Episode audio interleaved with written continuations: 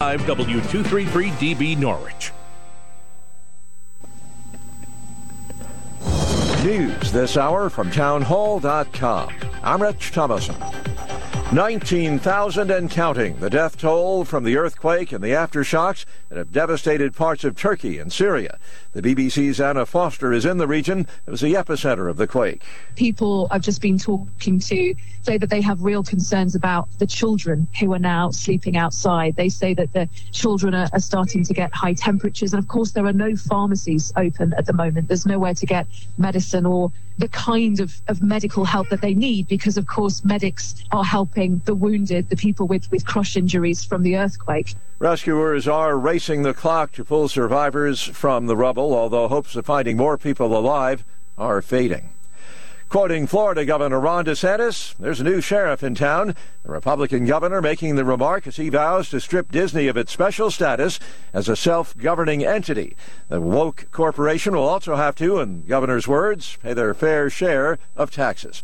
Continuing his post State of the Union blitz, President Biden goes to Florida today. After visiting Wisconsin yesterday, the president heads to Tampa to discuss proposals to safeguard Social Security and Medicare and lower the cost of health care. It's part of his administration's plan to take the State of the Union message across the country. Florida also happens to be the home of two Republican presidential hopefuls, Donald Trump and Ron DeSantis. White House correspondent Greg Clugston.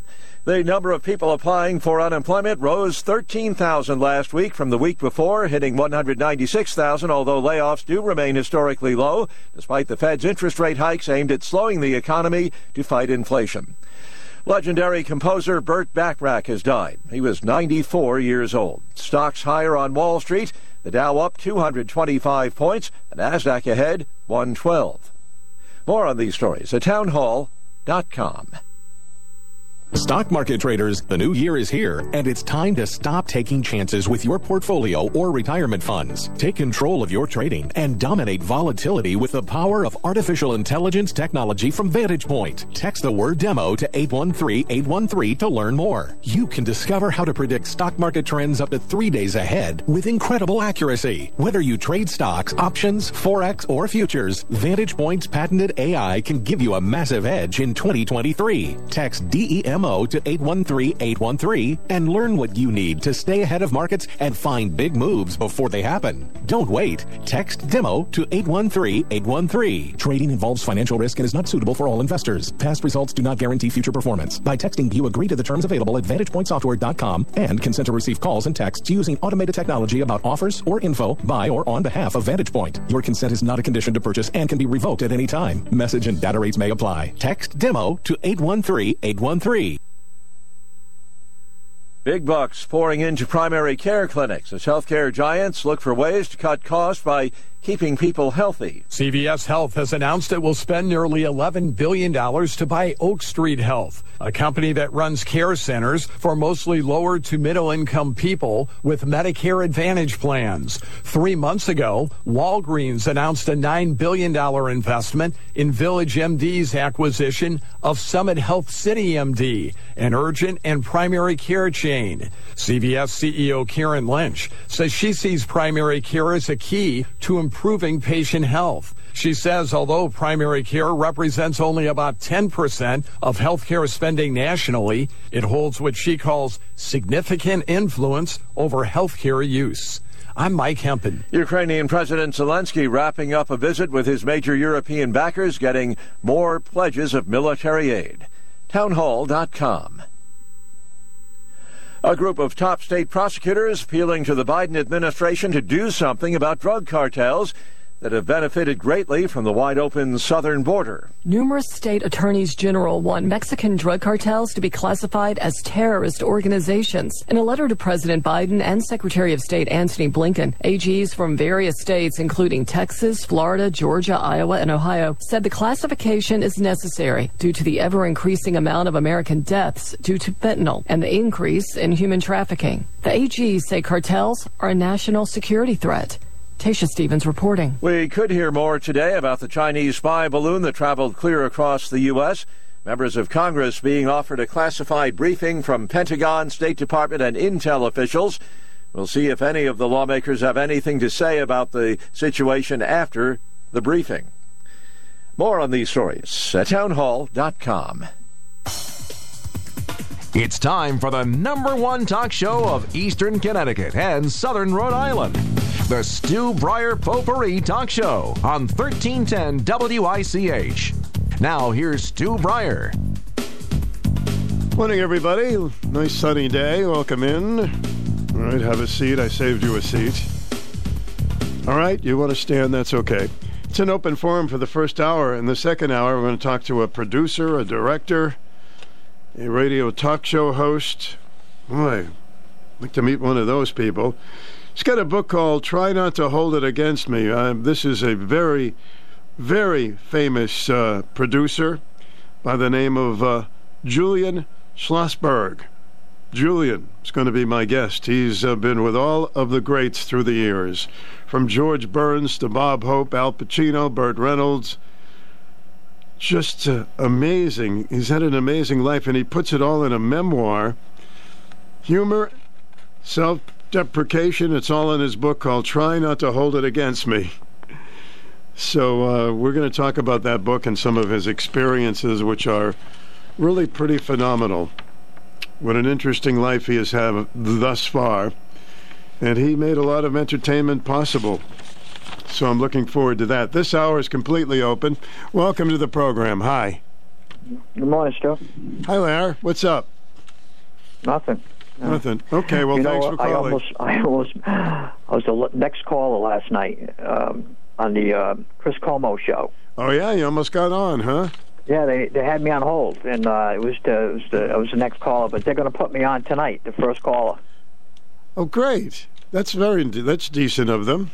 Yeah, so Yeah. Uh, they'll call in, you'll say, oh, this is Larry, and they'll put you on hold. Yep. Yeah, actually, I called. Uh, there was uh, one of their reporters got arrested last night in Ohio. He was uh, filming uh, uh, the governor at a, uh, a briefing they were having there, and uh, once again, uh, the police were totally out of line. Totally out of line. What they did, they this guy wasn't even arrested for resisting arrest, and two officers threw this guy to the ground to handcuff You're kidding me. Well, what was he arrested for? Huh? What was the. for, for uh, disorderly conduct and trespassing. Um, and the governor's really, really uh, pissed off. Um, and they're going to hold this guy without bond last night. On top of it, this was all on News Nation last night. By the way, I It's know amazing. you don't watch They- that station, but you amazing. in They uh, you. they release people who uh, commit heinous crimes on Yeah. bond, but they're not going to. Re- well, Yeah. there's got to be more to it, huh? No, there is no more to it. I watched the whole tape.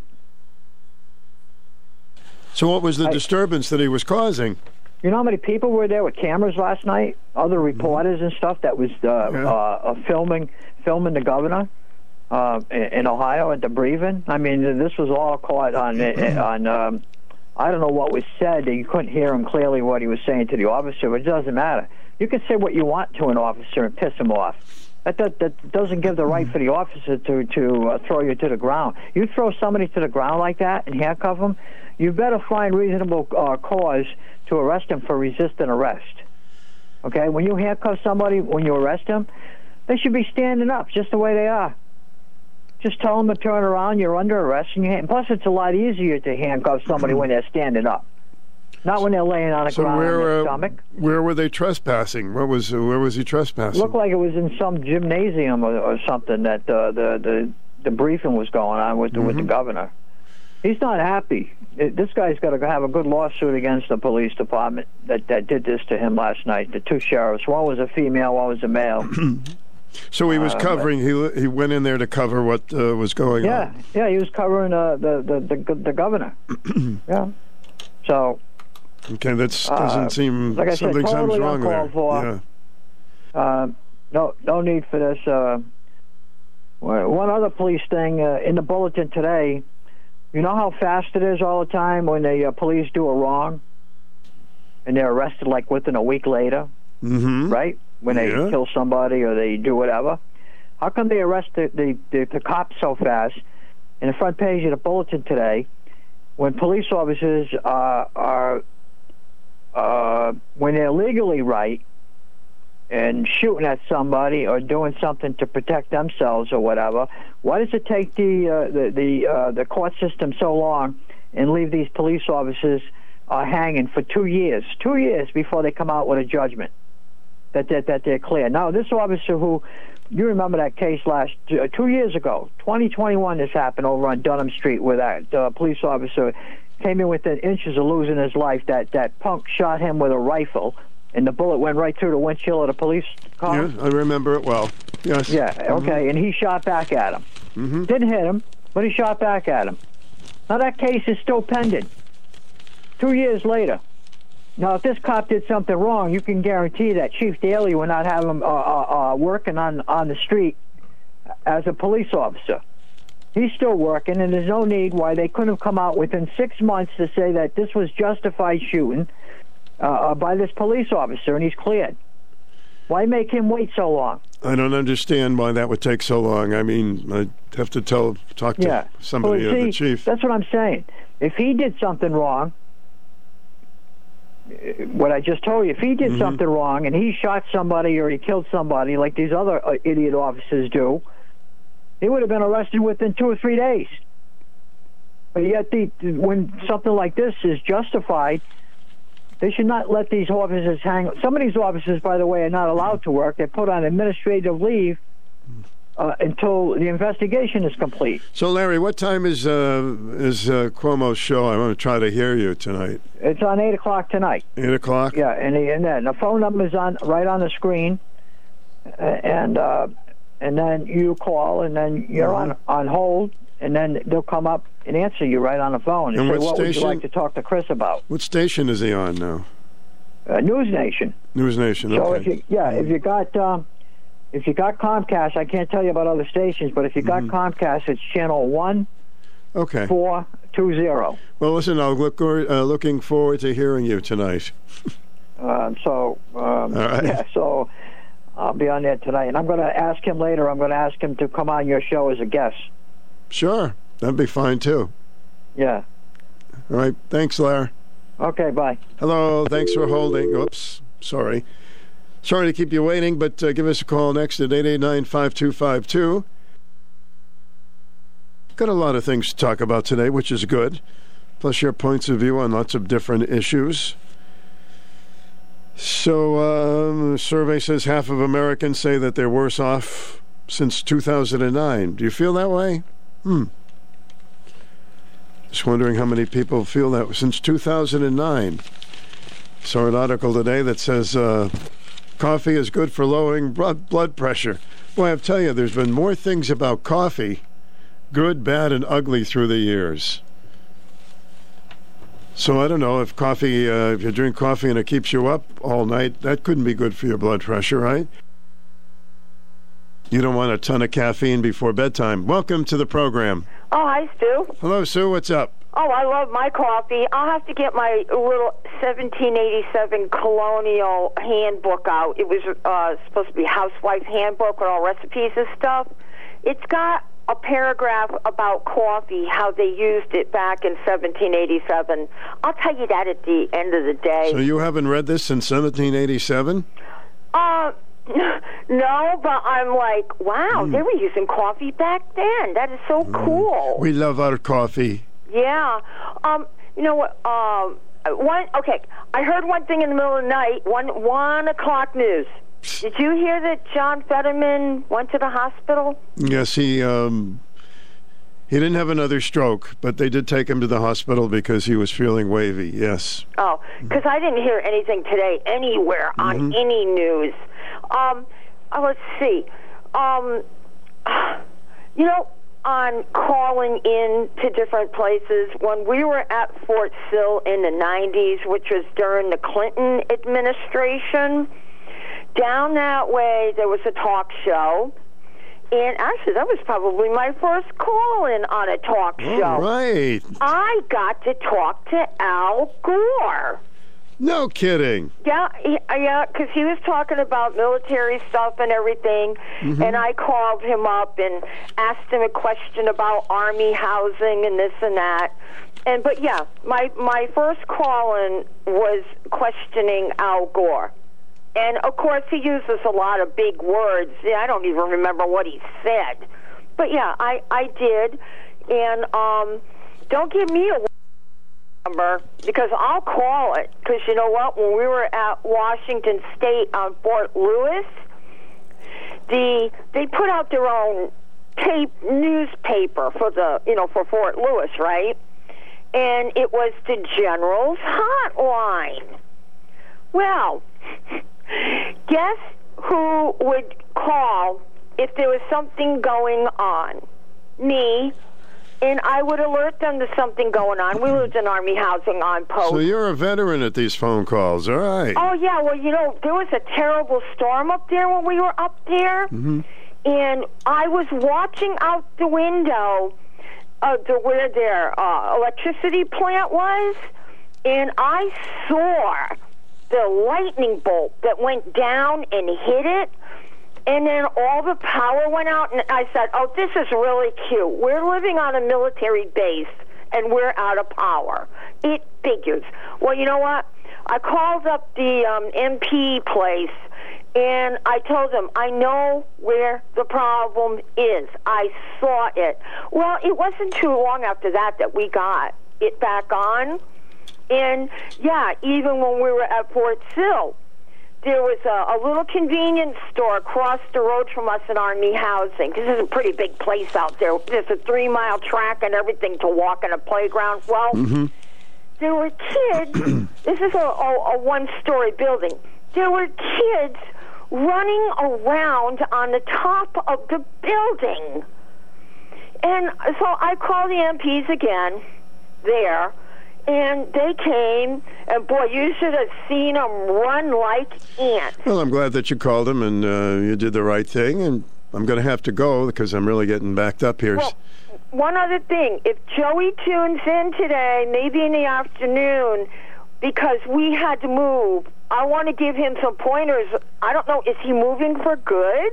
Well, he says he's moving in May and he's moving uh, uh, with his sister there. So we'll talk to him later today. This time. All right, thanks. All right. Hi, WICH. Good morning. Hey, Stu, how you doing? All right, what's on your mind, young man? I was thinking of a uh, song, and um, I'll I'll whistle it a little bit if you can guess what the song is. Sure. Thanks, Stu.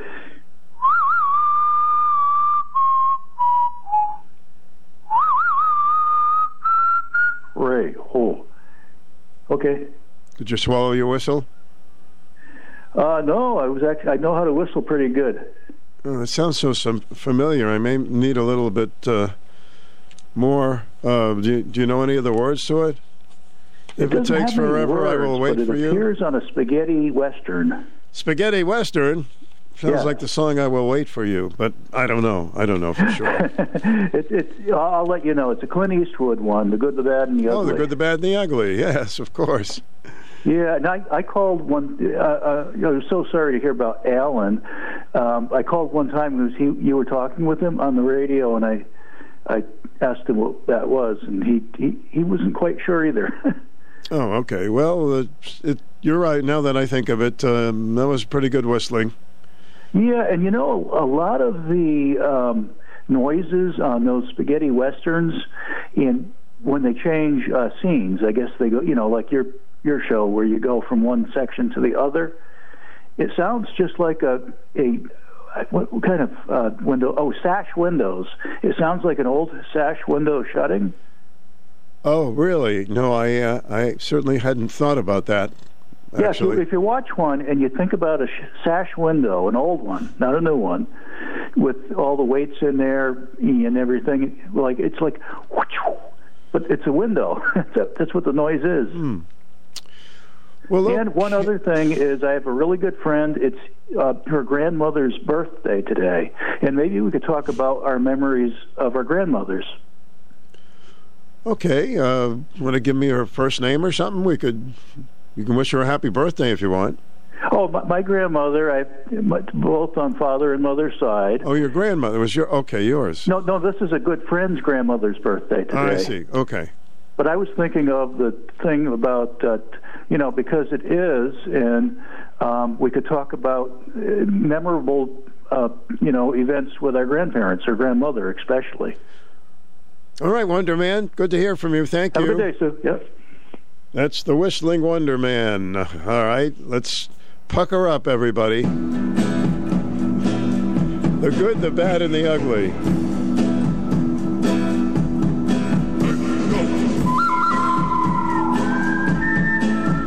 All right, that's the uh, original. And good morning to you. Welcome.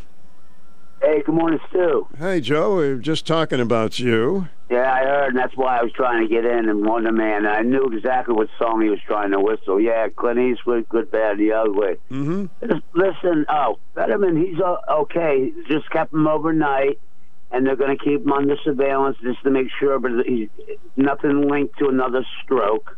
That's the news I got. And Yeah, uh, that's what Burt we've been- wow, right. 94 years old. He lived a long life. He wrote a lot and composed a Oh lot my of goodness! music I'm going to for play. a lot of Uh, artists. I'm going to try to play lots of the songs that he wrote uh, on our uh, lunchtime oldies today. Yeah. He was a magician with his partner Hal David. That's correct. Yes, dude. Back in back, my first girlfriend back in Philly, Gina Nelson, her name was. Her mother "You look like Burt." She had a thing for Burt Bacharach. I'm thinking, man, back when I was 15, 16, he was he's 34 years older than me. So, you know, and that was her, Gina's mother. Mm-hmm. But she says you kind of resemble Burt Bacharach. I never saw it, but that's what she used to say to me.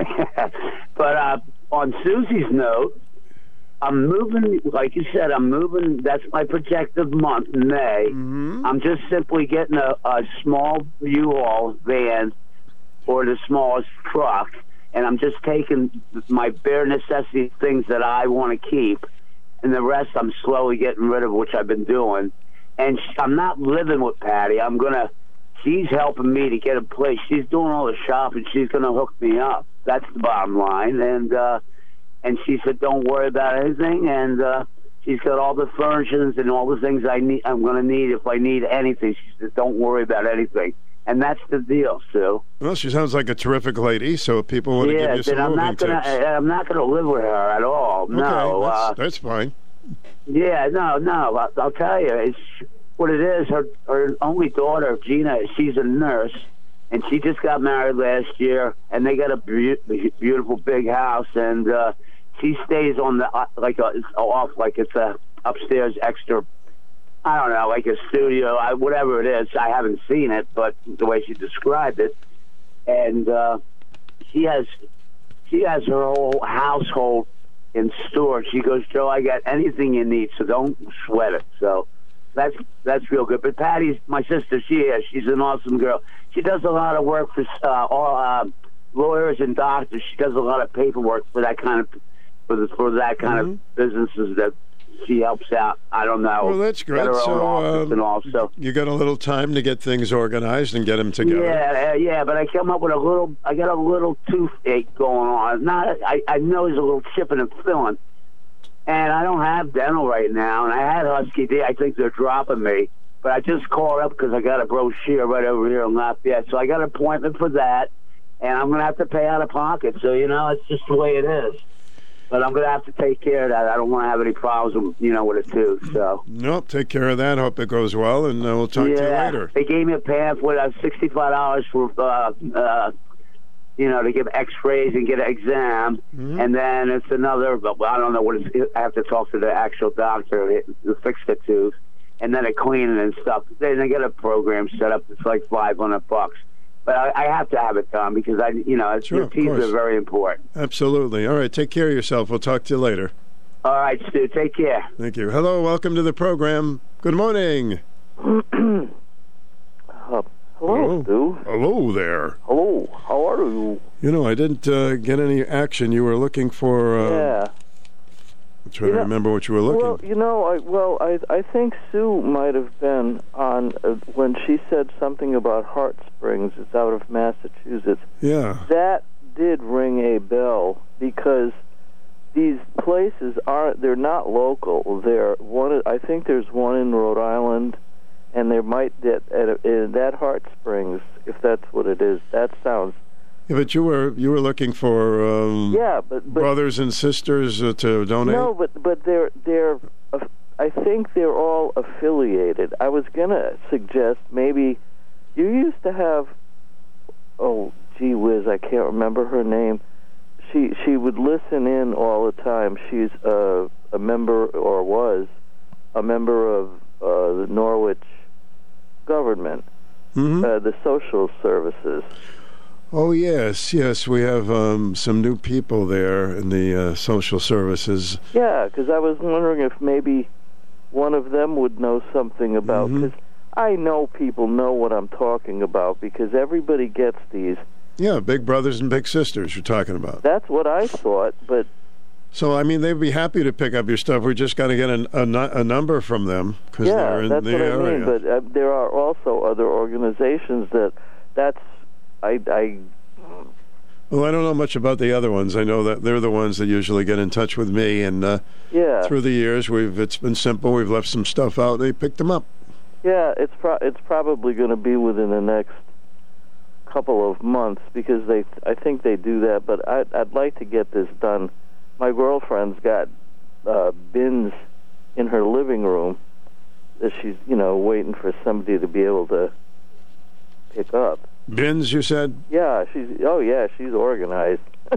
Okay. She whiz, I would have. I, I'm not that organized. I, I do the plastic bag thing. Uh huh. Uh, what was Joey talking about? Joey's moving in May, and he's uh, you know going to see his sister in Philly. Oh, And um, she sounds like a wonderful person. She's been asking him to, you know, come on down. We want to be near you, and uh, it's a it's a nice story. oh, that's nice. Mhm. So he's moving out of state. Yes, Oh, well, gee, Joey, we'll miss you. and he'll be when he's back. He'll bring some Philly cheesesteaks and things like that. You know, Oh no, Philadelphia cream cheese soft pretzels. and soft pretzels. I only went. Oh, my my husband and I, when we were dating, we went to. He wanted to go to Gettysburg, and oh my God, Gettysburg is really beautifully moving. It's mm-hmm. it is it's it's abs- it is it's something about it. It's uh, Everybody- otherworldly. Everybody that says that's been there, it, it gives them an interesting, strange feeling. Yeah, and we went in October, and we went on a balloon ride, which was the best thing ever. Oh, everybody go on a balloon ride. It wasn't a Russian balloon, was it? Oh, it was a wonderful balloon. Mm-hmm. It was the best balloon. And then we had those soft pretzels. Oh my God, they were to die for. The, there's nothing. They, I've made soft pretzels. I can make soft pretzels. You could get the crappy frozen ones. The Philadelphia pretzels are just out of this world. The I, I really didn't know that they were known for those pretzels. Oh, My goodness, you're getting You yourself worked buy, up. You want to buy a bag and eat the whole bag. You're It- getting worked up over this. Oh, they really are that good. Uh, The the bag, there's no words for it. Are they better than a blizzard? Oh man, I'm telling you, if you put a Dairy Queen right next to that pet pretzel, little is a small pretzel shop, Uh-huh. and they did them all by hand, and it was incredible. Yeah, put the Dairy Queen right next to that place, we would have a Dairy Queen extraordinaire. Yeah, pretz, pretzel ice cream. All right, well, maybe today we can get you an answer to that. Yeah, well, you know, it, it, it, maybe it'll just stay in someone's mind that they can. Because I'd really like to get these out of her living room, Mm-hmm. and they're good clothes, too. You know, good quality and everything. All right, well, thank you, Stuart. You're welcome. At least uh, maybe it got in somebody's head. Yeah, we'll get it for you. I'm Okay, sure we will. thank will. you so much. Mhm. Big brother, big sister. How do we get in touch with them? You're on, you're on the air. Welcome. Hi, Stu. Um, I have that phone number for the uh, Heart Springs Big Brother Big Sisters. Okay, uh, I'll take it down. And uh, but this is out of Massachusetts, right? Or Well, um, they do have one in Rhode Island, and I've donated. They've come uh, here from Rhode Island at one point Mm-hmm. when I donated. Um, it's four one three Mm-hmm. seven three two seven one one one. Okay, I know that uh, you know Big Brothers and Big Sisters have something around here too, but I just don't have the number off. Yeah, I, I called them, you know, years ago, but they, this is what they gave me. So Well, thank you. Okay. I'm sure she'll appreciate okay, it. Thank, you.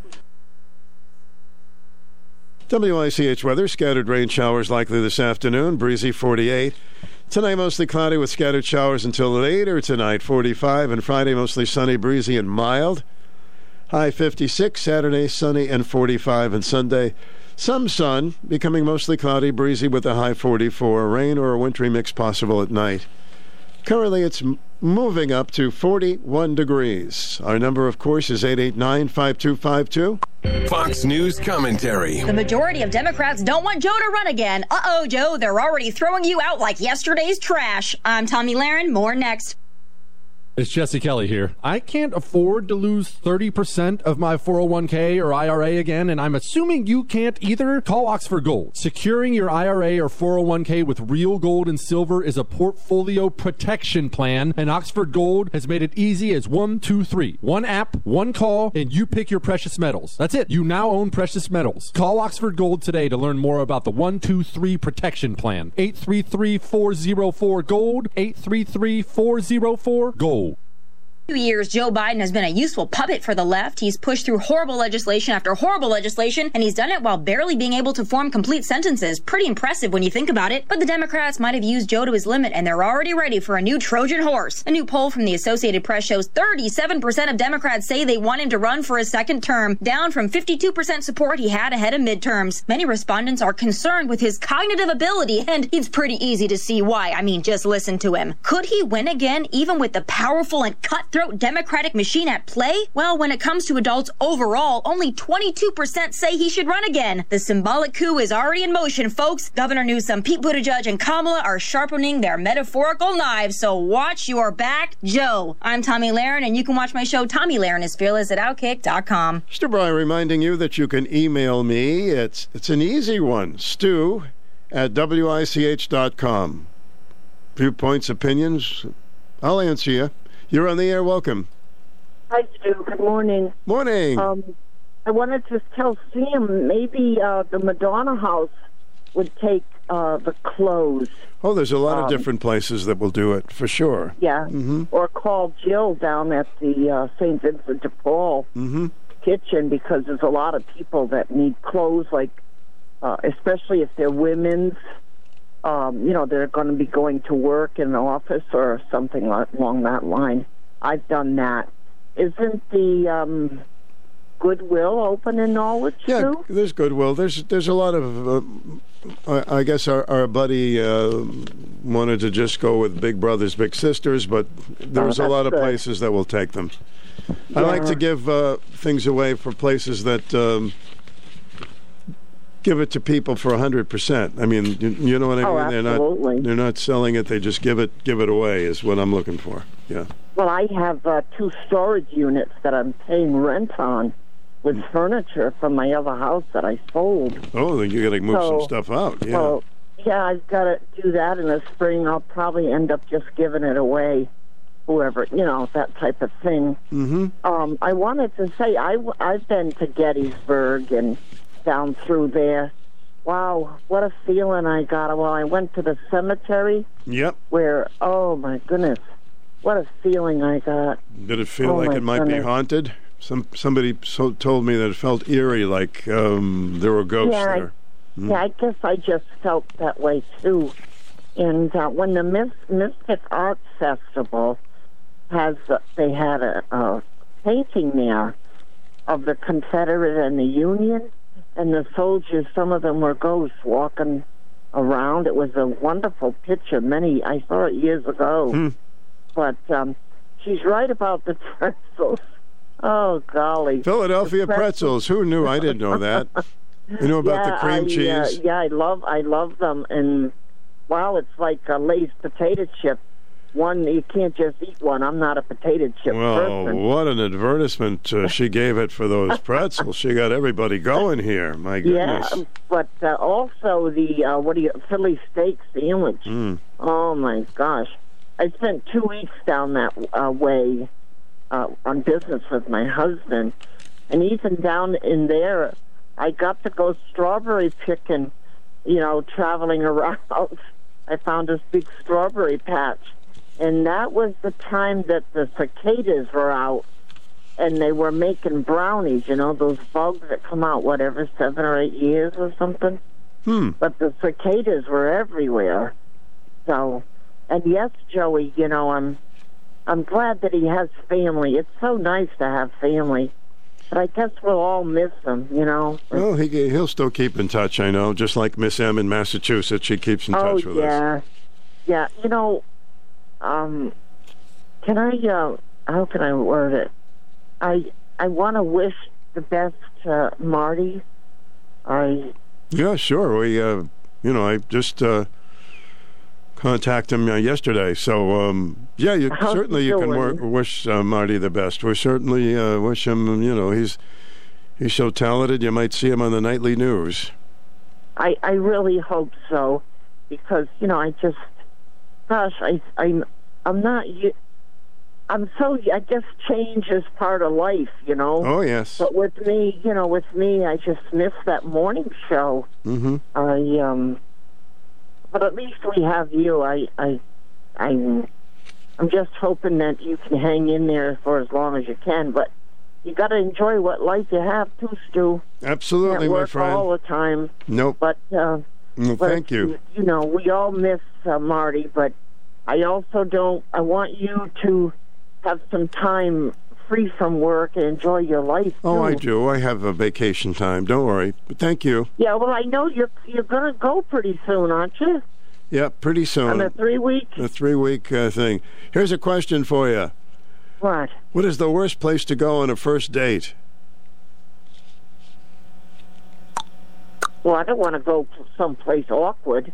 No, I mean if you were having a first date, what would be the worst place to go on a first date? I just got the this. worst place. Yeah, the worst place. Yeah. Well, I don't want to go to a bar where there's a drunken party, but I, oh, I met my I, I met my husband at Lamparelli's. You remember oh that? yeah, Lamparelli's. Yeah. Yeah, I met my husband there. He was a sailor. Well, I the worst wasn't place- in the bar. I was in the restaurant. Okay, And, but there was a um, bar close to I had a real good time, but I don't know. The worst place I don't to want go. to go to the drive-in. I'll tell you that. Well, not on a first date. You know, maybe the second.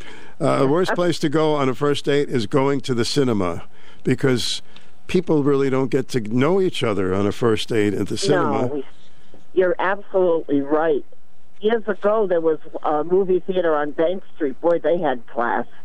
With the guy with the what did you call those people that had the little hats and uniform Oh, on? the ushers, the ushers. yeah, oh my goodness. No, but Oh, I, it's been I a- had my first date ever was at the movies. I don't think we said two words to each other all Oh night. no, that's not a really. But the drive-in, I kind of stayed away from there. Yeah, well, that that was because not for it was the a lot of movies. yeah. necking. Yeah, a lot of. Well, that's that's not too bad. All you know. Anyway, I got to go, but thank you. Thank you. Bye. The worst place to go on a first date. Number one, going to the cinema. Number two, McDonald's. Number three, staying home. It's an odd date. Number four, going to a parent's house. Ew, too soon. Number five, visiting a restaurant. Number six, going to a pub or a bar. Number seven, swimming. First, don't want to go, go swimming. Number eight, watching a football match. well, if she likes football, I guess that's number nine. First date, worst place to go, attending a funeral. Number ten, going to the park. Boy, they have little surveys for everything, don't they? But the worst one is going to the cinema because you really don't get to know the person much in the movies. You know, you, may, you know, you say maybe three words, pass the popcorn, and that's about it.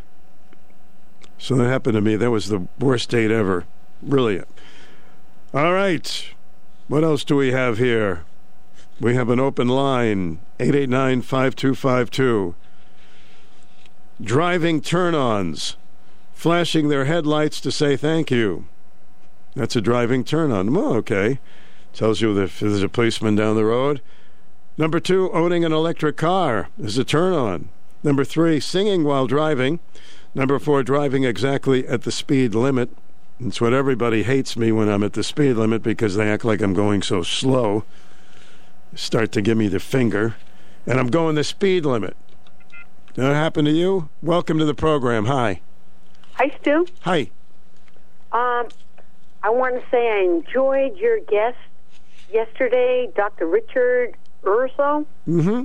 Oh, good. I took down a lot of notes because I like what he had to say, Mm-hmm. and I'm into vitamins and vitamin D. seems to do a lot, and I I write down these things. You, you can't believe everything you hear, but um, it's worth a try for me. You know, that's my gut. And the other thing was your commercials on uh, this Tomi Lahren. And you, and what do you have to say? Oh, I just wanted to say it, it strikes me funny because I like what she has to say. A lot of people probably don't, but uh, she's uh, pretty much like me. You just say it, and uh, pretty much uh, to me, true to myself, the way she says it. So it's pretty funny, and um, Oh yeah, she's a it. she's a hot ticket. But thank you for calling. I appreciate it. you're welcome. She's the one that you know she does that little one minute deal. What we have. Hi, welcome. You're on the air. Hi. Yes, good morning, Stu. Morning, sir. Well, I see they got that uh, that bum who shot that that off-duty cop in Brooklyn, Mm-hmm. and uh, Thank God for go- that. he's going to go away for life. I hope so. There's, uh, there's no bail either. That well, that's good, to hear because we always hear the other way around where they're giving soft punishments, but uh, no bail, life. That's it. I wouldn't care if he got the gas chamber, but he won't. Yeah, when they when they arrested him, the uh, the police uh, used the, the police officers' uh, handcuffs to Mhm. handcuff him. Good. You know, I would keep him in cuffs for 40 years.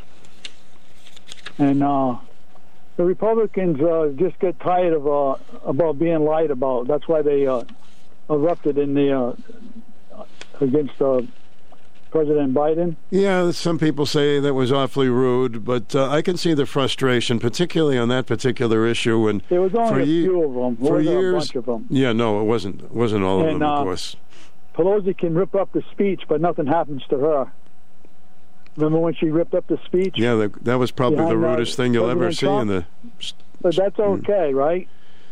Yep, uh, that issue about Medicare and Social Security has been a political issue for years and years and years, and I guess it works because a lot of seniors buy into it, but it's not happening. They're not taking it away. Well, when Joe Biden was a senator back in '95, he he wanted to cut Medicare That's right. They have- Security. That's so funny. You know, remember that? They have videos that most people will never see because they're only on certain networks. But he was he wanted to cut Social Security and Medicare, and he was profound about it. So much hypocrisy, huh? Oh my God, it's it's amazing. And another thing is, uh, is Pat okay? I haven't heard her, heard her on the radio in a few weeks. You haven't heard who on the radio? Patty. Oh, Patty. Um, maybe a week ago. I'm not sure. Oh, Yeah, She did call. I I remember her calling. yeah. I'm pretty sure it was about a week ago, but last I knew she was okay. Okay. All right, Stu. Enjoy your day. Thank you, sir. Welcome to the program. Stu Bryer with you. Let's get Mikey. He likes it. He hates everything. Good day, Stu. Yeah, okay. What was that? Uh, bum, bum, bum. So the, first date, don't go to the movies. Second or third is okay, right?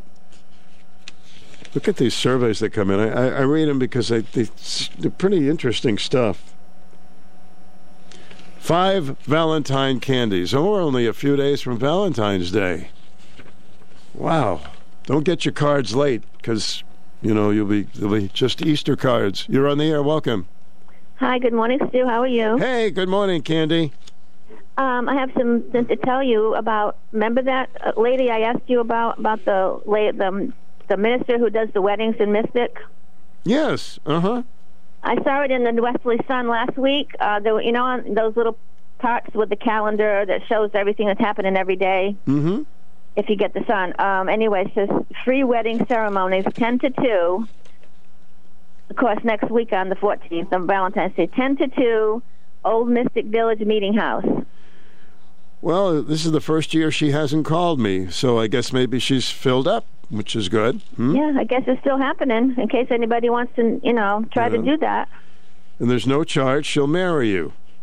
Right. Whether It's you wanna get married free, or free not. everything. Yes, it is. I think you can bring, you know, other. I'm sure you can bring other. I think she said you can bring the wedding party and all the Oh, people you need to bring along with you. Why not? Yeah, that's great. Huh. Yeah, so that's Hmm. happening. Um, I was thinking when Sam was calling, a lot of people have talked to her, to her called her about what she was looking for with the big brothers and big sisters. But isn't there a, a senior center in town that maybe she could ask them? Well, I think she's in Voluntown, and um, yeah, they do have a senior center in Griswold there, so she could ask them certainly. Mhm. I mean, they should know something about that subject. I would, I would guess. Yeah. Yeah. Oh, I'm sure they'd be And, uh, happy to hear from big brothers Mhm. and big sisters. They'd certainly be happy to help out. Sure. Right. And then uh, today, later on today, I'll be mailing you another another envelope. Oh, another envelope, eh? hmm So you're not going away right away, are you? No, no, no. But uh, I'll, always look forward to your envelopes. Always some very interesting okay. things If I mail there. it today, it'll get there in three or four days. I guess Friday, Saturday, Monday, Tuesday. I don't know. I'm guessing first part of next week it might get there. Okay, my friend. Something like that. Um, yeah, it's a big. It's like that eight by ten, a, a Manila one. Mm-hmm. It's good to hear okay. from well, you. Thank- anyway, take care and have a good afternoon. Yeah, you too. Thank you. Yes, we've got uh, no bananas. How about a thirteen thousand dollar Valentine's Valentine's Day package? Would that get somebody's attention?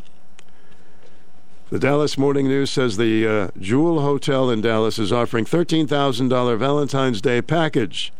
It includes flowers, balloons, a string quartet, a photographer, a Marry Me marquee, dinner and drinks for 20 guests, a penthouse stay, massages, and breakfast in bed. Total price $13,000. Well, okay. A Marry Me marquee. I hope, you know, she accepts that. 889-5252. We'll be right back.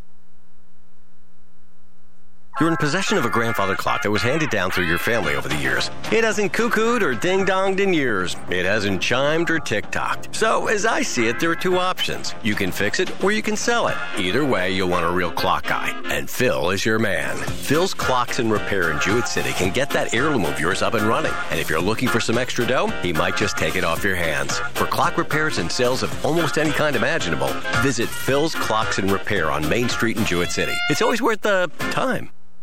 And one of the most successful producers in Broadway shows and movies going to be on our program today.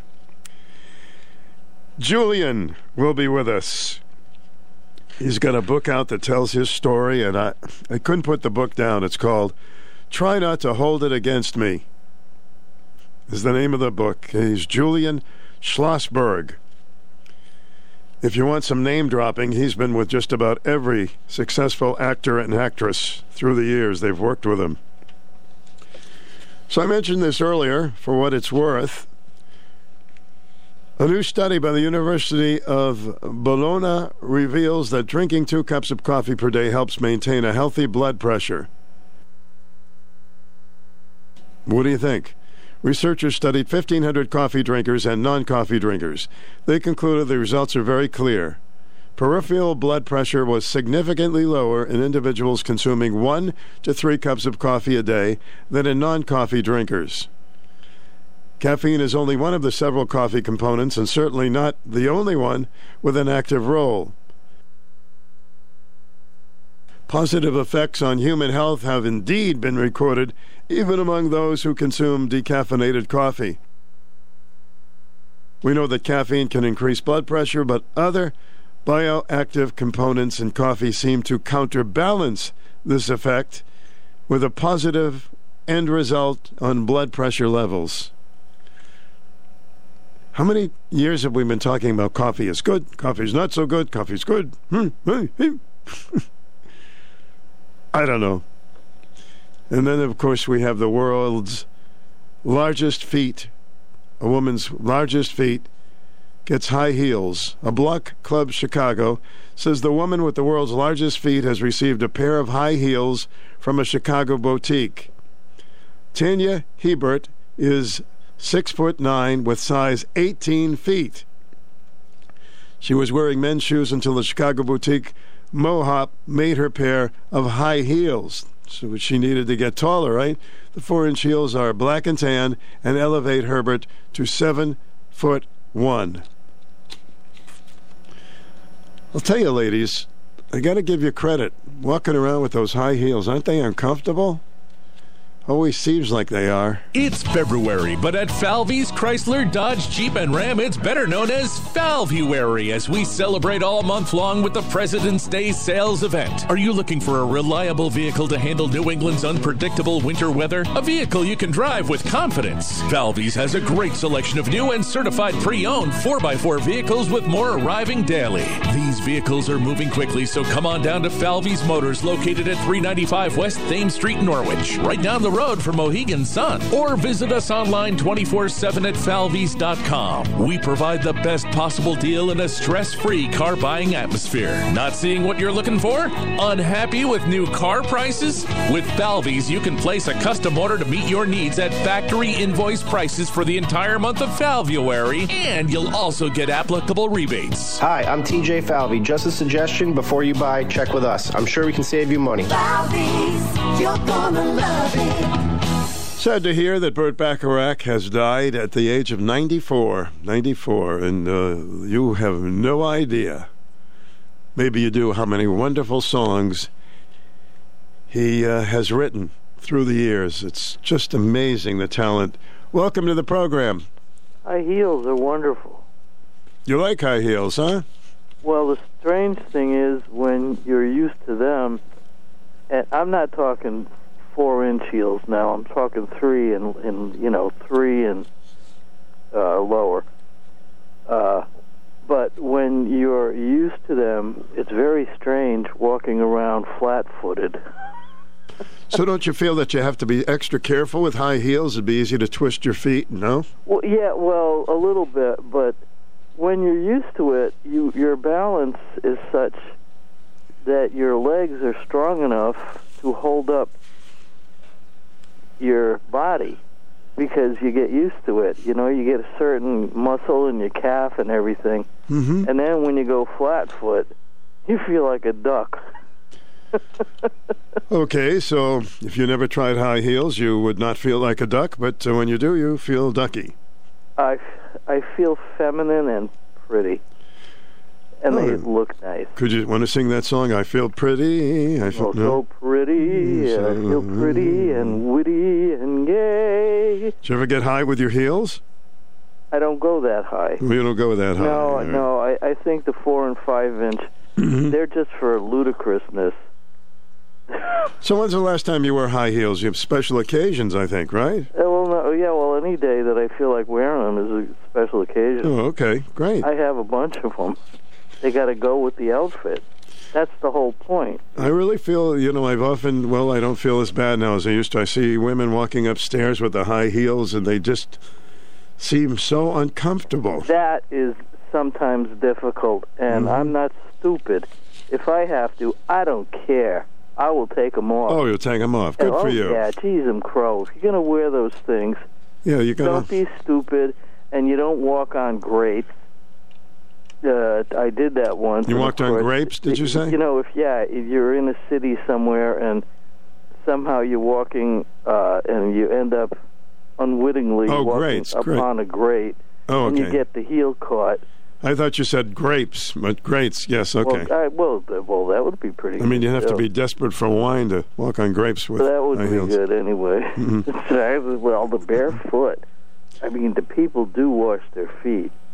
Well, listen, I, I'm glad you called in. I don't feel so bad for women that wear heels anymore. Well, you shouldn't because we sure look pretty.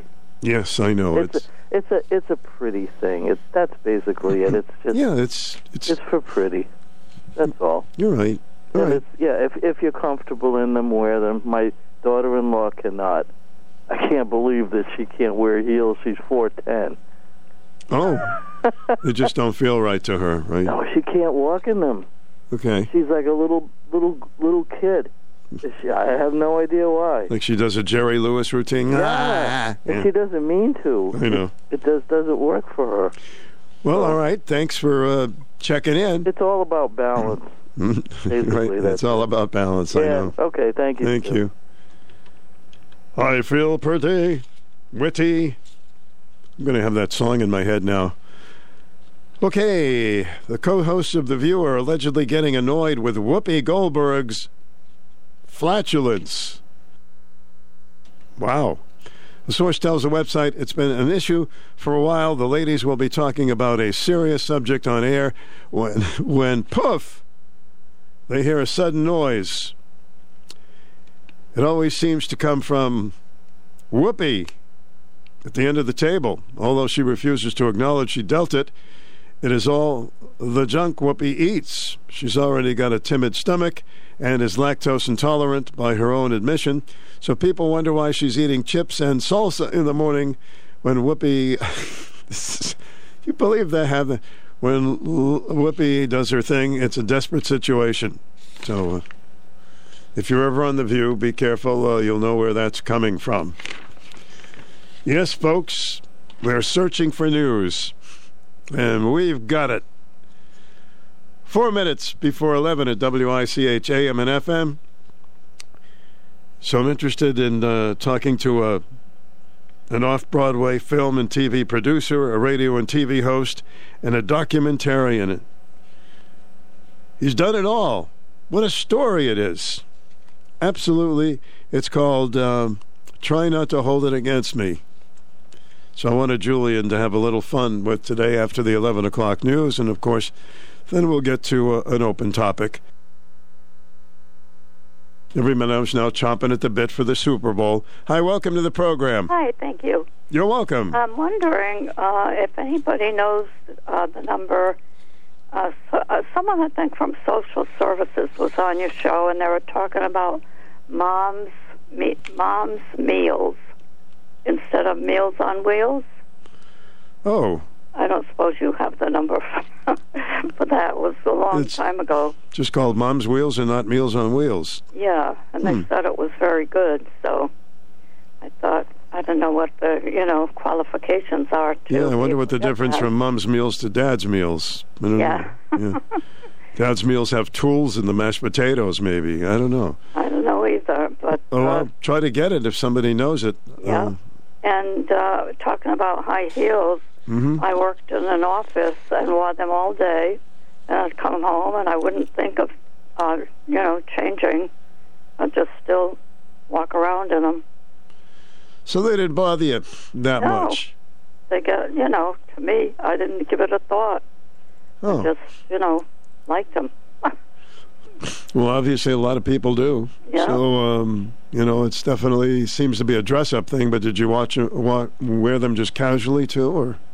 No, uh, mostly for work and going out. Mm-hmm. But yeah, no, you know, if I'd get up like on a Saturday, I was just going to work around the house. Well, you know, with sneakers or, of course, you know, going anywhere. That was not place to wear heels, Yeah. and I and I it didn't bother me to take them off and walk, you know, without them either. Well, okay. So I was lucky because now I couldn't wear them to save my life. oh, you couldn't wear high heels now. Not now, my old age here, Yeah. the golden years, you know. Well, I uh, usually uh, when I see a gal with high heels, I'm usually God. I hope she doesn't fall. That's Yeah. how I always feel. And now it's one of those things that I'm thinking it's foolish. You know, why why are we wearing high heels? I Not don't that know. You should always be comfortable. anything, That's what I say. yeah. I don't I don't consider it sexy anymore. Just you know, Well, thank you for that. I'm looking for those calls. I appreciate it. okay. Thanks. Hi, WICH. Oh, hello. Uh, I'm supposed to talk to Stu Bryer. Yes, sir. This is Stu, and uh, this must be Julian, right? It is, and nice to meet you, Stu. Nice to meet you. Now we have a, a couple of minute news break. If you could uh, hold on, and we'll be right with you. Oh, I've been holding for years, Stu. All right, hang in another couple of minutes. Okay, Thanks. sure. All right, we'll be talking with Julian after the news. Coming up, 42 degrees right now. It should get up to about uh, 42. A pretty nice day. We're going to catch up on some news and we'll talk with. Uh, I'm looking forward to it. This book is fabulous. Everybody would uh, love to read this one because you know we love the the old shows and the movies and the uh, some of the stars we grew up with. It's called "Try Not to Hold It Against Me." Personality Radio, WICHAM 1310 Norwich, 94.5 FM Norwich. Let's hear the latest news. We'll be right back. News this hour from townhall.com. I'm Rich Thomason. The death toll from the earthquake, the aftershocks in Turkey and Syria continues to climb. More than 19,000 people are dead. Reporting from the disaster zone, the BBC's Anna Foster says it's a dire humanitarian situation for the survivors. People don't have the shelter that they need, they don't have the, the food or the water that they need. They don't have the warmth that they need. And Town Hall News joining forces with international nonprofit relief agency Food for the Poor to rush emergency relief, food and water to victims of the earthquakes in Turkey and Syria. More information available on the website srnnews.com.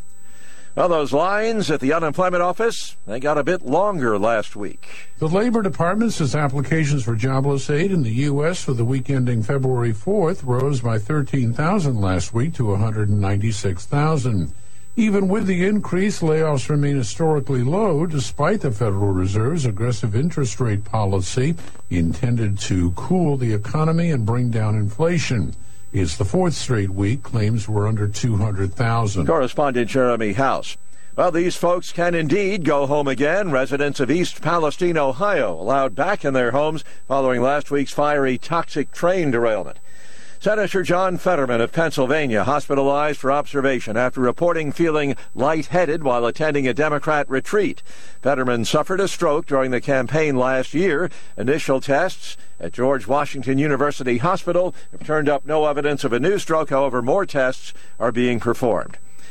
An exceptionally gifted and wildly popular composer has died. Burt Bacharach was 94 years old. The spokeswoman says he died of natural causes at home in Los Angeles. Wall Street, the Dow's up 215 points. More on these stories at townhall.com. We're entering. It's time for the number one talk show of Eastern Connecticut and Southern Rhode Island. The Stu Bryer Potpourri Talk Show on 1310 WICH. Now, here's Stu Bryer. All right, I'm looking forward to speaking with Julian. Julian has uh, got a book everybody would enjoy. Julian uh, Schlossberg, his memoir, Try Not to Hold It Against Me. Good morning. Good morning, Stu, and how are people in the Rose of New England? Rose of New England, they're doing good, and uh, this is just up their alley, this kind of book, because we're into Oh. all of the things you, you know. After reading uh, a good portion of your book, I feel like I've known you, you know, because I grew up with Sid Caesar.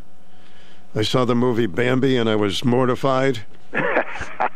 I said, Yes, I wonder what it did to all of us who saw that film. And me, you can't shoot the mother. What was Disney thinking? I don't know, and I don't know if you could get away with it now.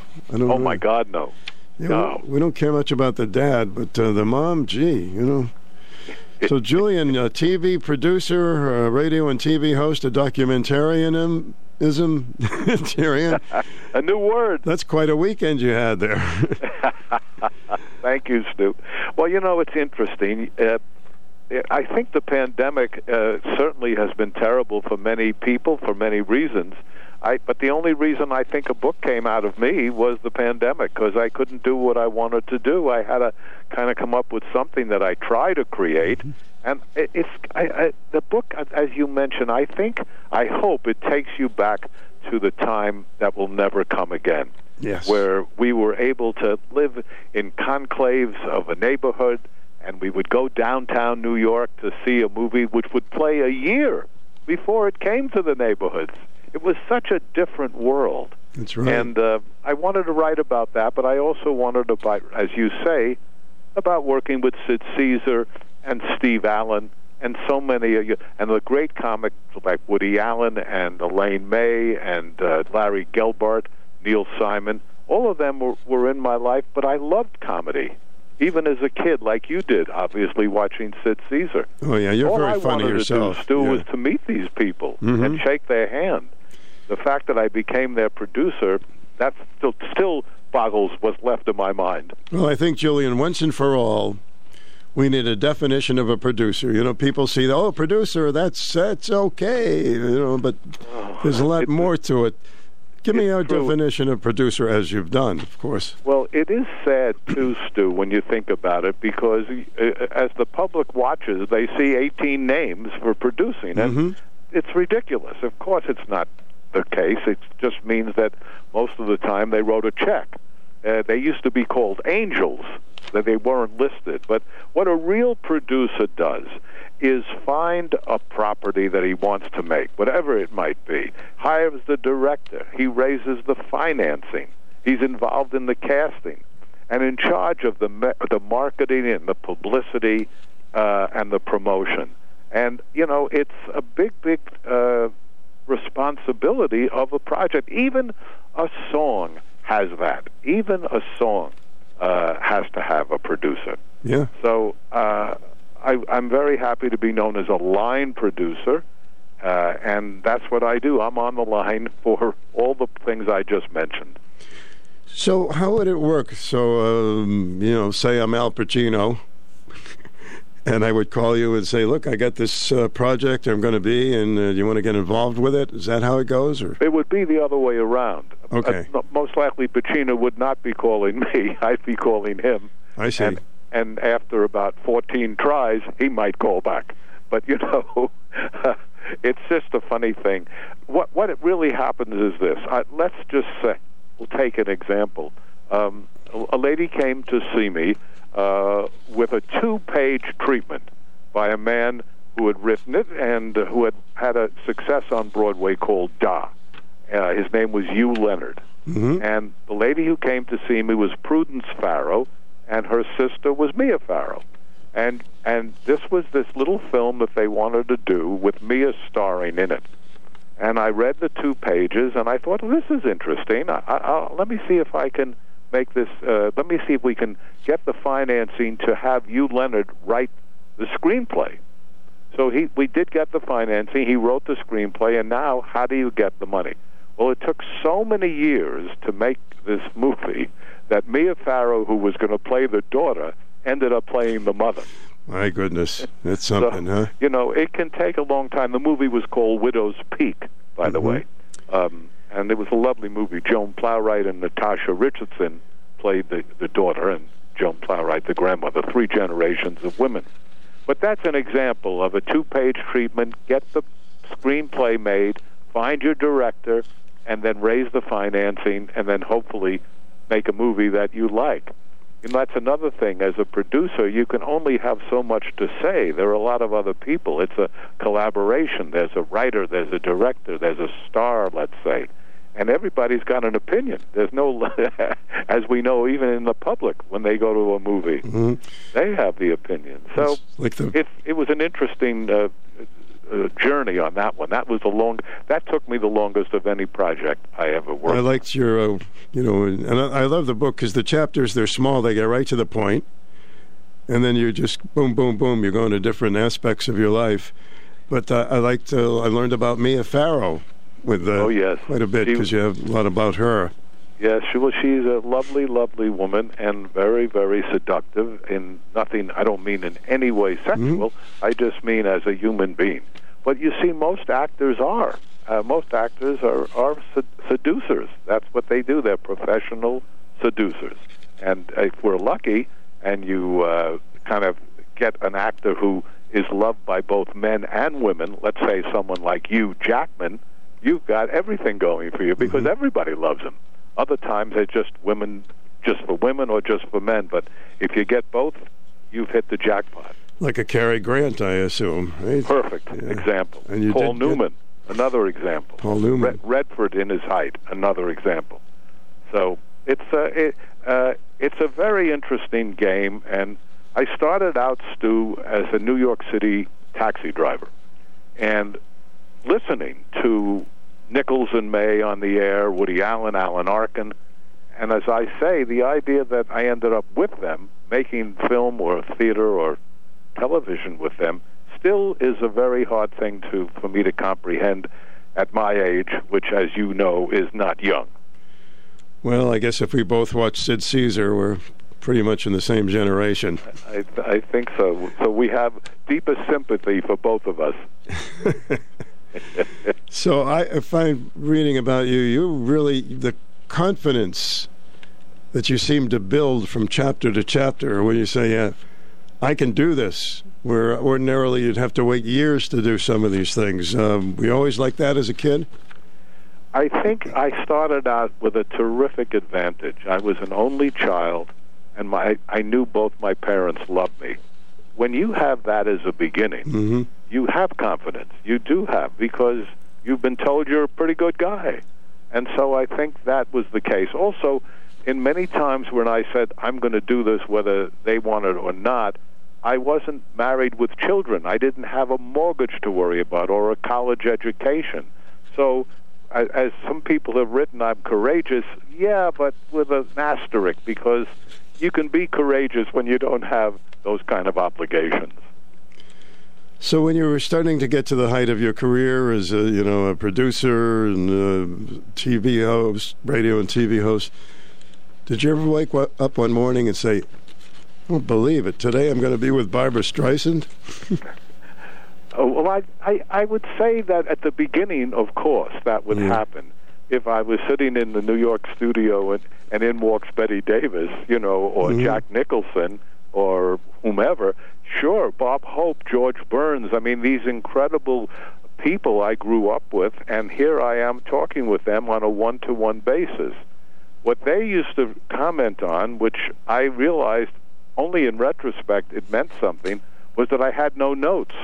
But I didn't need any notes, Stu, because Mhm. I knew their careers. That's You right. know, I mean, eh, eh, but I didn't realize how unusual that turned out to be, at least as they thought, anyhow. We're uh, we're right near two big casinos here, uh, and uh, you know Foxwoods and Mohegan Sun, and of course a lot of the uh, folks that appear there when we get on our program, and you know, I'm next thing I know, I'm standing next to Steve Allen and getting a picture with him. I said, "Man, because you know, these are people that I just loved growing up. It's a great feeling." It, it is, it is, and I, I, I don't think, I don't think, um, I, I, in fact, I think the people who are the most uh, starstruck are generally people in the business.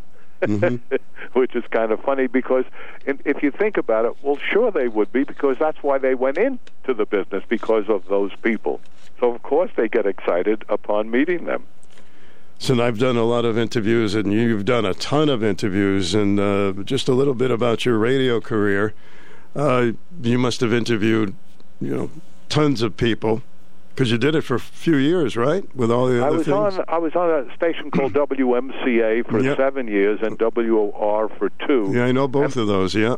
Yeah, and I left WOR not because I had to. No one fired me, but I I had lost a bit of it, Stu. After a while, I guess after nine years, it was. Oh, my uh, goodness, it- yeah. it- I don't. I didn't, and I don't mean I was bored, but the excitement. I- It was. It was a real obligation. I had to be in New York City because, uh, especially with MCA, because it was a call-in show. So you, you, you had to be there. So I yes, I, but I was glad that I I did the show. I I write about it in the book, and I write about some of the people who were on the show because they were so exciting to uh, interview.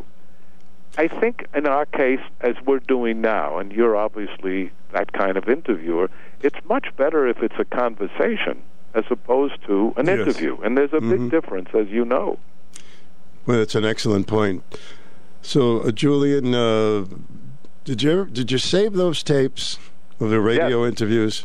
I did. I saved them. In fact, I'm hoping, I can't announce it yet, but a major uh, institution wants them uh, for educational purposes, which is very exciting to me. So I hope it all happens. I'll know next month.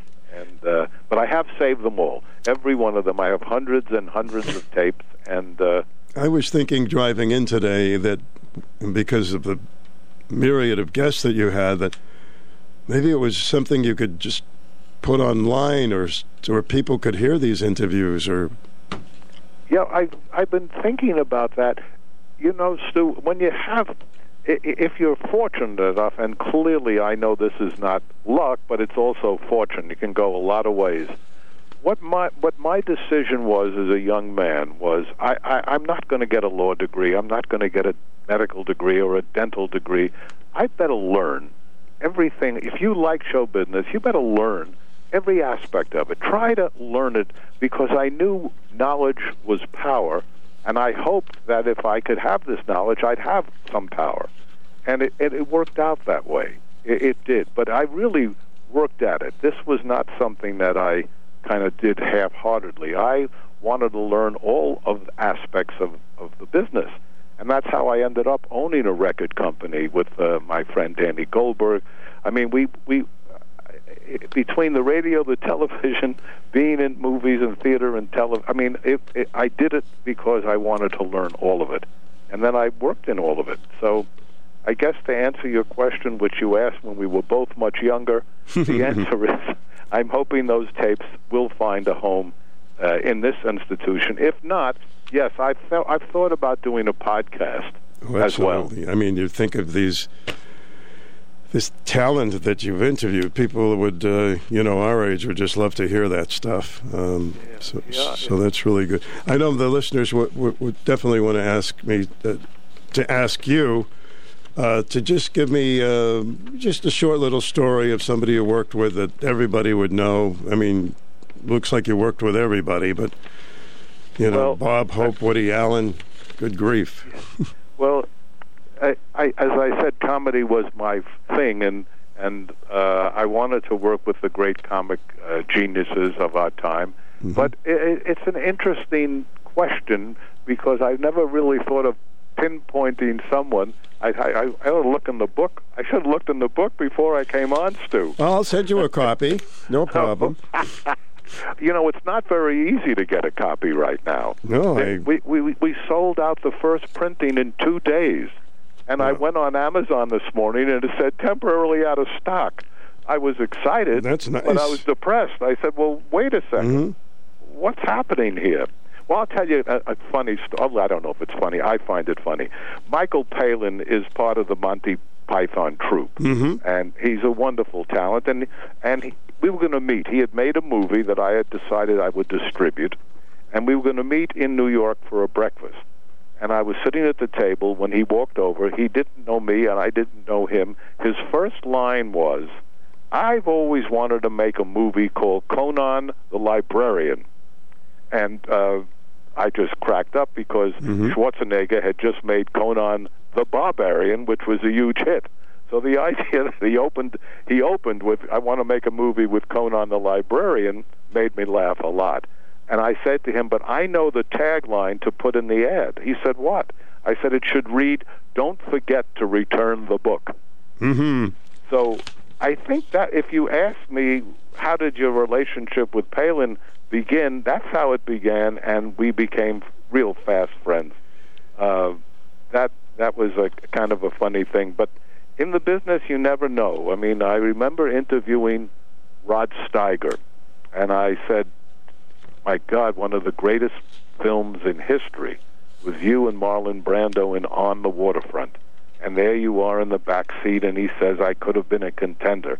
And I said, uh, "I want to ask you, do you and Marlon after you ever talk about that scene?" And he said, "I haven't spoken to Mr. Brando since we made the film." Oh. Now that was thirty some odd years later when I was interviewing, and I thought to myself, "Oh my, it's not what I thought. It's not that people stay in touch necessarily." And then you find in the entertainment business that you could eat, sleep, drink with people for months at a time, and that project's over, and you may never see them again. I'm not used to that. I have my friends from public school and high school. From your book, you stayed you stayed in touch with a lot of people, and it seems like one of your your closest friends, um, Elaine May. Oh, it doesn't get better than that woman. Yeah, and she's a t- whoa, she talented. Mm. She ta- she can do it all. She can write. She can direct. She can uh, act. I mean, here she is, close to ninety, and she wins the Tony on Broadway for the Waverly Gallery a couple of years ago. And I was privileged to be able to take her to the Tony Awards. And no, she's a, a very special person who who um, can actually do it all and is not interested in publicity. Now, that's an unusual thing. Yeah. As as you know, yeah. Stu, people will do anything to get their name in a paper or get on a show or an interview show, but she will she will she'll turn everything down and has turned everything down. Johnny Carson would call me and were they would actually call and say, "Can't you?" I said, "No, she won't do it. She does. She's not interested in doing this kind of thing. It doesn't interest her. What interests her is the work, and that's what she's done." You're very you're very amicable, but uh, there must have been some people that you met, uh, you know, very popular people that you may have been disappointed what they were like in real life, or um, do you be, do you friend most of them? No, I think that like anything else, you meet some people that you don't want to be in a foxhole with. Mhm. That's for sure. Yeah. Uh, yeah, I mean, I, I've I've fired a star. I fired a Tony Award-winning director. So no, you have to do it. But you see what happens, Stu, and I think you'll understand this a lot. People sometimes really mistake kindness for weakness. And that's a mistake, especially with me, Mm-hmm. because I am kind and I want to take the high road. But if you're going to cross me, you're going to get it. I'm not going to sit back. I'm a street kid from New York City. Still, I just rather not take that highway. Interesting. Very interesting. You know, sometimes we have a, an impression of Hollywood people that you know they're uppity, they're this, they're that, but uh, in real life they have the same problems as everybody. Of course. And the other thing about uh, stardom, you're damaged goods most of the time when you become a star. And you're damaged this way. You've been rejected, you've been turned down, you you've had such you've been treated badly by and large. So the time you make it, you're pretty angry. And so it's not an easy thing to it's not a, it's not a hard thing to understand. It's not hard to understand why some people behave badly. It doesn't excuse them. I believe it, it's but I'd say guilty with an explanation, as we say in But traffic. you're right. Like some people, one time won't give an autograph, another time they might. You don't know what's going on in their heads. lives. Uh, and yeah. you know, you and I break up with a woman or a man or whoever you're living with, and nobody knows it except your friends. Well, in this world, everybody knows it. Everybody knows your Yeah. personal life. even That's before you broke up. Yeah. That's right. Oh yeah, they're they're through. That marriage is on the rocks. I mean, come on.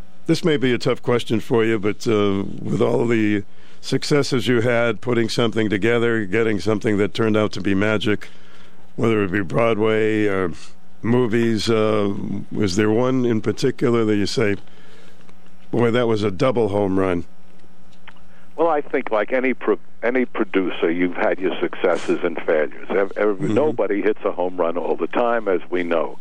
But I think, and sometimes a lot of my fellow producers would say that some of the quote failures are some of their favorite shows. Yeah. It doesn't necessarily mean that the fact that it, the public didn't come means you still may love it a lot.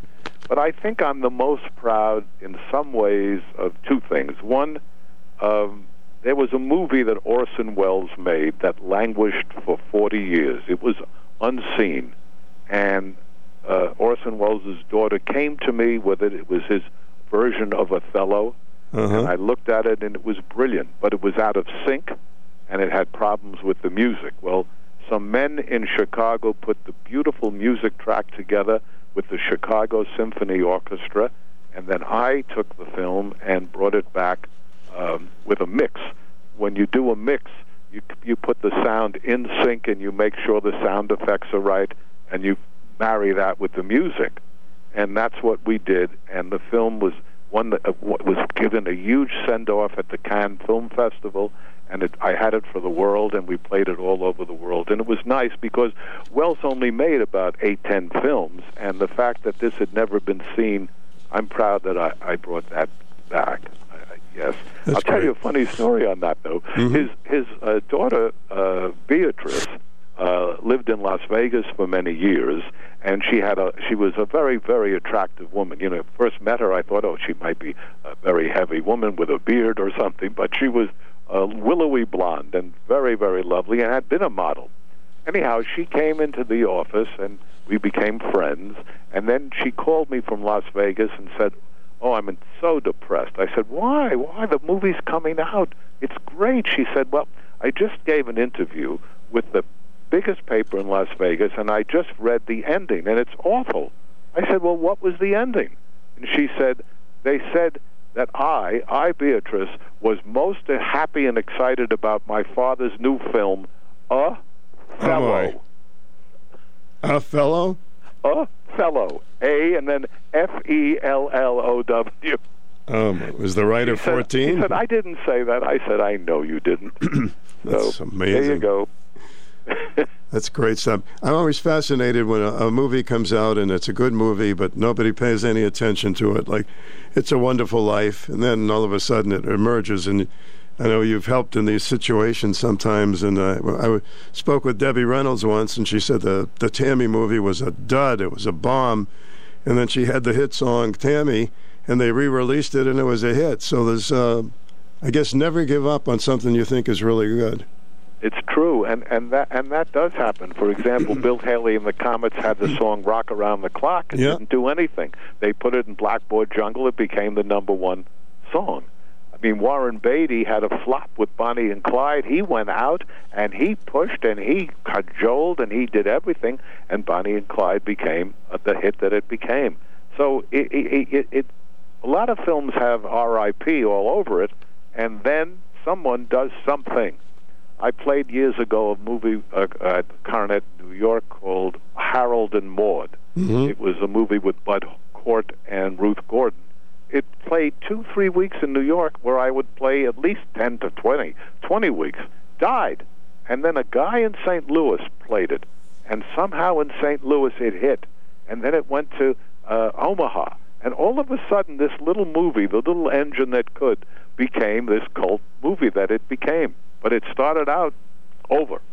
So you never really know, and you, you just kind of, if you believe in it, you want to fight for Mhm. it. Yeah, it's hard Most to. people, as you know, Stu, they let go of the ledge. If you can hold on and fight, you have a chance. I love your book, and I think people are certainly going to love reading about it. I mean, there's so much more. We I know we could talk for hours, but uh, you really cover, it all in the book about some of the people that you've met, some of the great relationships that you've had, and some of the movies and, and Broadway. And is the best place uh, movies Broadway? Uh, Well, you know, it's the one thing about people often ask me, "What do you, since you produce in theater, uh, film, and television in all mediums, do you have a favorite?" And I, I think the reason that theater is my favorite is as an audience member. I'm so excited to feel it. You know, watching it on television and film, you can feel it somewhat, but not the way you feel it when you're in a live theater with a lot of other people. It's such a difference. And, you know, in film and television, as you know, Stu, the, the, the director is going to show you what you have to see. You're, you're not going to choose it. But in theater, you can look where you want. You're the camera. You hmm. can see what you want to watch, not what they decided, I'm going to do a close up of this woman now. No, no, not in theater. You've got that power. So I like the feeling of, of, of it. And also, as a producer, thank God for one location. You know, when you're doing film and television, you could be in 20, 30, 40 locations. seems like you've been uh, everywhere. Yeah. Every, everywhere, it's true. I was amazed with Debbie Reynolds on my show. I wonder if she did it on yours. What a great mimic she is, or was. Oh, yeah, she was she was great, very congenial, very nice. I don't know if she did uh, that with me. We didn't have that long a period of time, but she was going to come in the studio, but we did it on the phone, and she was so down to earth. She said, "I didn't want to put on makeup, so I just want to. I'll talk to you on the phone." And she was But, I, but, I, but she, she, yeah, a great mimic. I mean, I was so surprised. Obviously, you know Rich Little. We know how great Sammy Davis Jr. was, but this Yeah. woman could really do it, and that was something that was surprised me actually. So, what are you up to these days? Well, I'm up to pushing this book. It looks like. Try not to hold it against me. Well, so far you're doing a good job. You're in the second printing. Well, you're very kind. I will say this. Um, a friend of mine, Steve Guttenberg, who's a lovely actor, Mhm. uh, had written a book called The Guttenberg Bible. And I read it, and I said, Steve, I think we could make a play out of this. Would you take a swipe at it? And he did. and it's a four-character play, and we're going to open it at the George Street Theater in April of this year. We start rehearsal next month, and I'm calling it Tales from the Guttenberg Bible, and uh, I think it's a very special play because he did something that I've never heard of in the show business. He just flew to California at 18 years old and determined to become a movie star. He didn't have any background, he didn't have any connections, and what he does, yeah. he sneaks on the Paramount lot. His father was an engineer, so he taught him how to hook up things. He found an empty office. He put a phone in. It's amazing story. And this guy became a movie star for a while, as you know, with Three Men and a Baby and a Diner and Cocoon Oh and yeah. five or six police academies. I mean, it was amazing, and it's a lovely story. And he's a hell of a nice man. One, one more question, uh, Julian, because these things are popping into my head. Uh, people are saying that, well, where are all the great stars of the past? Do you see any at the present that are in that category? Well, I think George Clooney is a very special uh, actor. I think, as I mentioned earlier, Hugh Jackman is. Mm-hmm. But you have to remember, Stu, that they were making the studios one movie a week. They're making 50 movies a year. When I was at Paramount, we made, I think, 15. It was a big year. So, right off the bat, the gigantic difference you could have movie stars, you could build them up, and you could get them to the public. Now, often a movie star will make a movie, maybe three years for the next movie. It, it was a different world. And so, those movie stars that we grew up with, with Tra- Spencer Tracy or Clark Gable, it's, that's never going to happen again, in my opinion. But people like George Clooney and Hugh Jackman and Tom Hanks, I mean, they're Tom Cruise. I mean, we have some. It's just not the same. Well, Julian, uh, where can we? Uh, everybody's final question: with where can we get your book?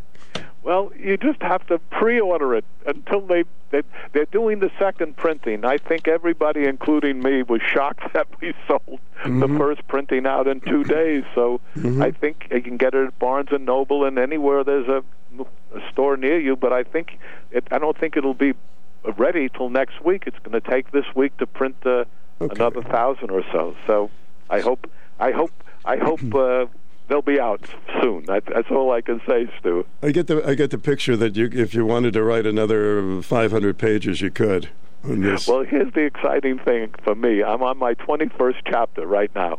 Uh huh. Okay. I, I, was what happened quickly was that I realized I forgot so many things. and, and we both know the brain is a computer, so I just have to try to keep retrieving. All right. Keep making those notes.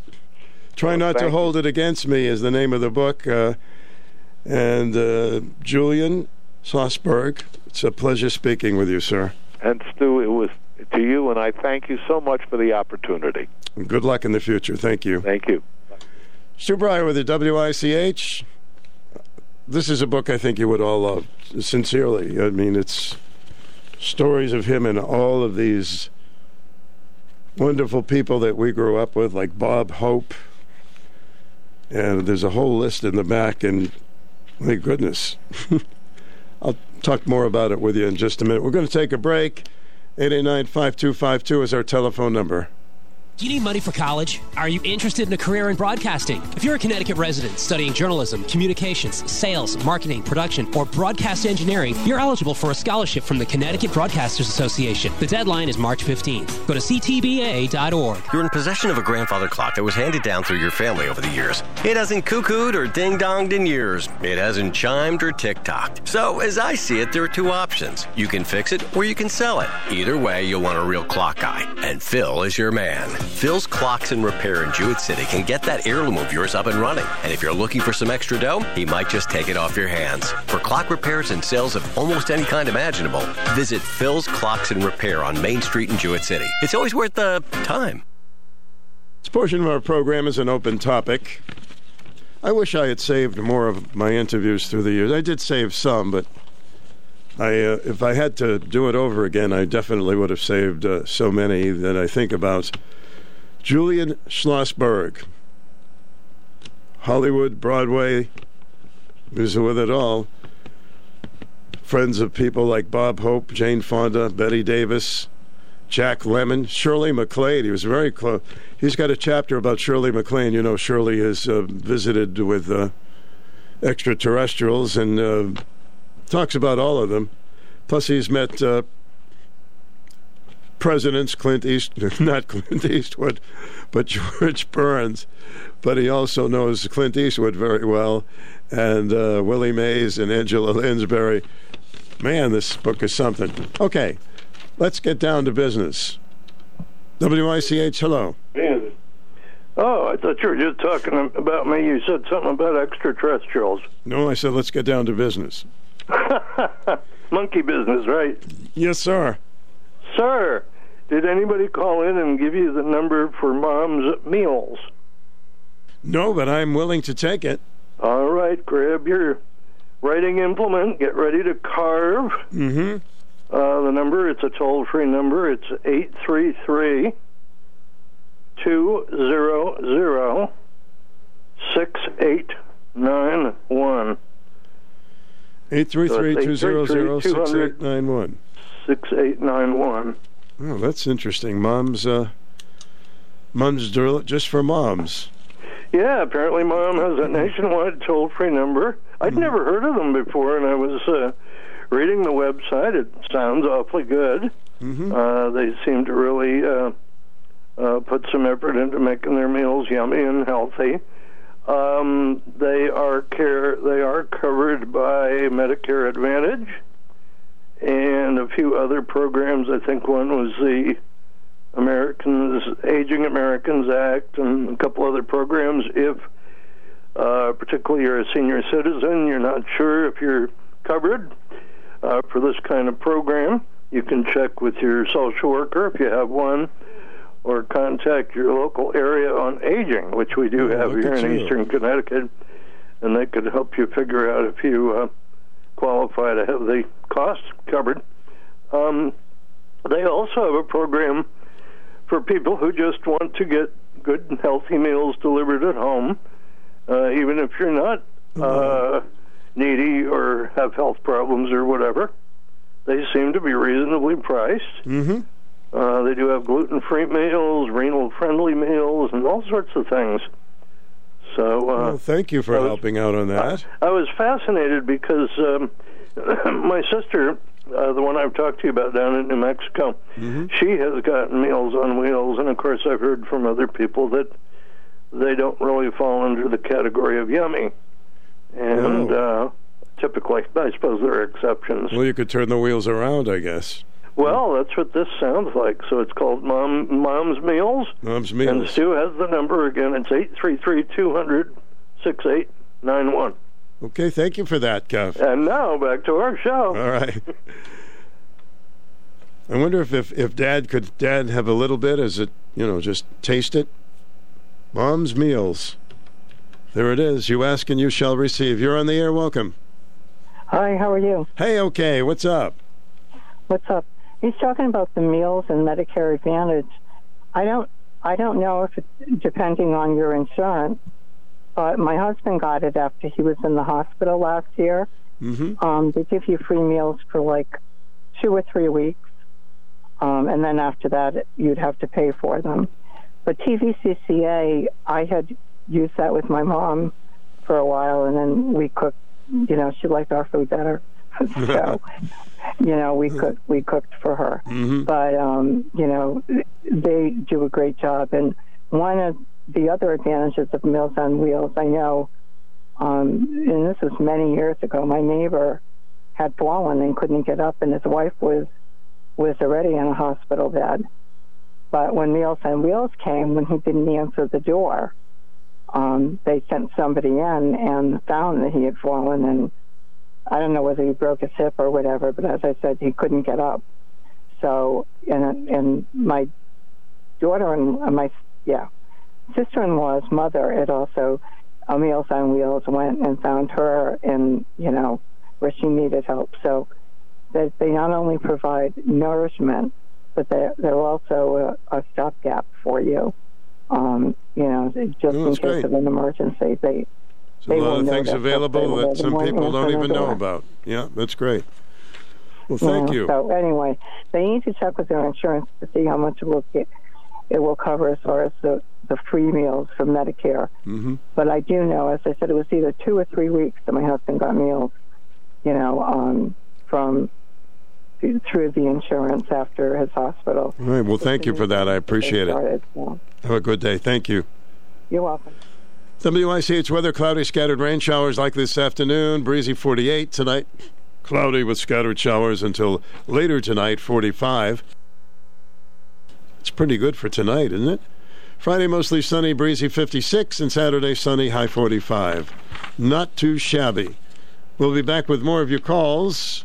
Coming up, you'd be next. Friday, February 10th, come join in a celebratory evening at the Norwich Holiday Inn for the Norwich Events Organization annual gala honoring John Shishmanian, Grand Marshal of the Norwich Winterfest Parade, and Deanna Rhodes, Grand Marshal of Norwich St. Patrick's Parade. All the fun starts at 6 p.m. and will feature a buffet dinner, silent auction, music, and cash bar. Come meet this year's Grand Marshals. Tickets are $50, and all proceeds from this event benefit the Norwich Events Organization that brings you the St. Patrick's Day Parade, Winterfest Parade, the 4th of July fireworks, and First Fridays. Reserve your seats today by logging on to GoNorwichCT.com. Again, this gala will take place on Friday, February 10th at 6 p.m. at the Norwich Holiday Inn, 10 Lower Boulevard in Norwich. Reserve your tickets at GoNorwichCT.com and honor Grand Marshals John Shishmanian and Deanna Rhodes and help support all the wonderful events brought to you by the Norwich Events Organization. The Connecticut Department of Administrative Services is hiring for healthcare and direct support. Visit ct.gov slash ctstatejobs at ct.gov slash ctstatejobs for more information. By now, you know that sound. It's the sound of the Home Depot. But what about those sounds?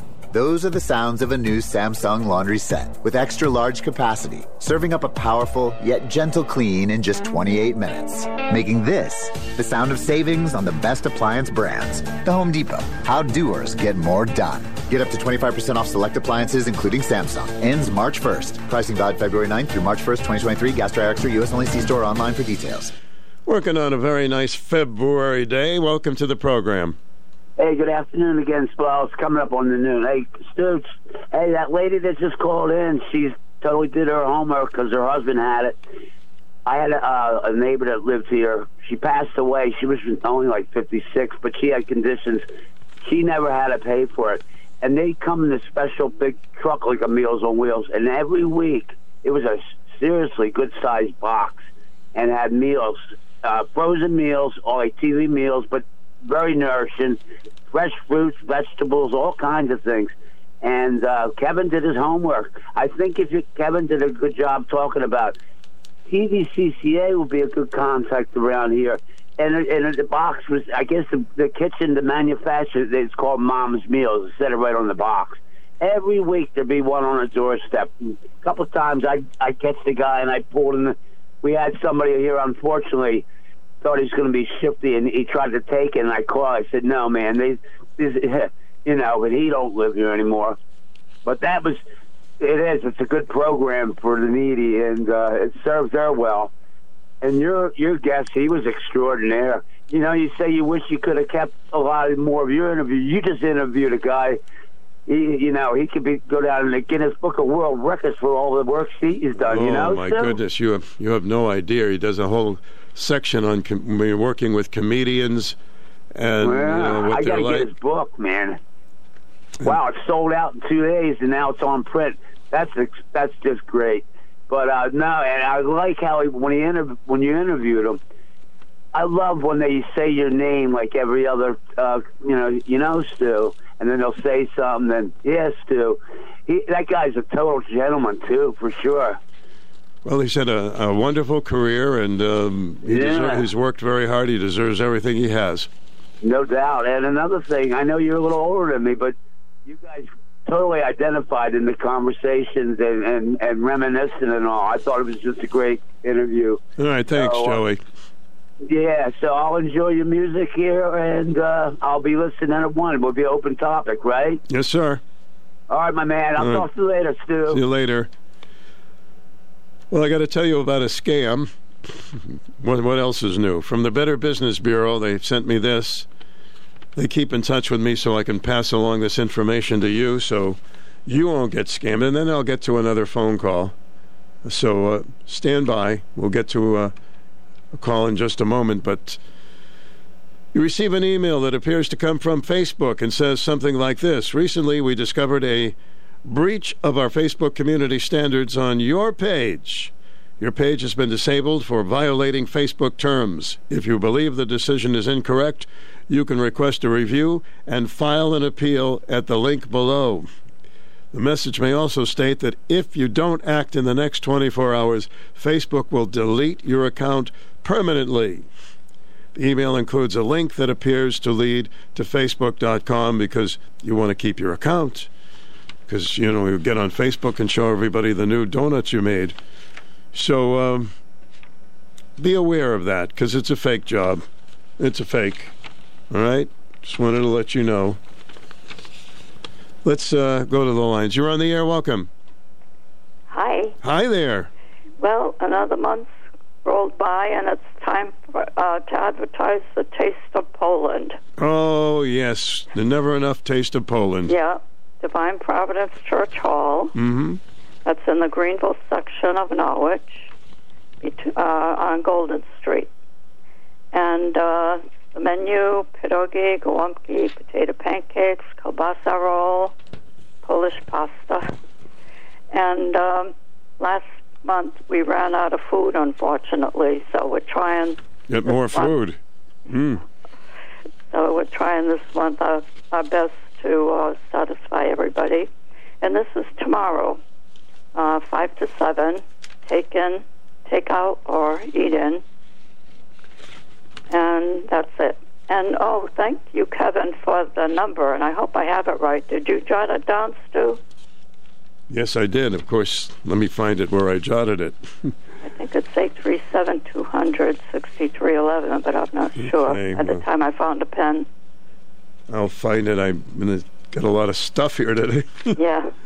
I'll, uh, I'll I'll announce it in a couple of minutes because I know I did write it down. So yeah, I'll make sure you okay. get I'll that. Okay. listening for that. All right. And, thanks. and thank you for uh, allowing us to advertise. No problem. And uh, I hope you have enough food for everybody. I do too. All right. Bye bye. Thank you. Kielbasa pierogi Zgalomki. Hi, you're on the air. Welcome. Oh, hi, Stu. Hi, Sue. Hey, did you see the ridiculous article on B2 in the day? Well, I saw B2 in the day, and I don't know which one you're referring They to. may be the next to legalize human composting. It's a whole third of a page. And you know what? This is what uh, one little uh, two two whatever's caught my eye. The entire process takes two to six months to complete. The body is placed in a capsule with organic material like hay, flowers, straw, and wood chips. Mm-hmm. Just enough oxygen, moisture, and microbes to, uh, in the body and plants to convert the material to a cubic yard of healthy soil, which is screened for contaminants or pathogens. Cute. Well, there are Republicans that are kind of against it. During the public hearing, the human contest posting proposal received pushback from Connecticut residents who said the concept is an extreme dehumanization of the final stages of human life.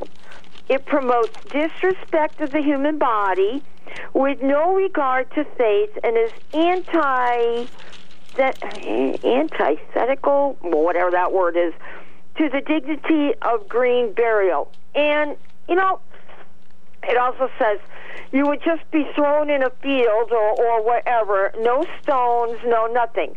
But the thing is, New York is going with it. They legalize natural or this green composting or human whatever.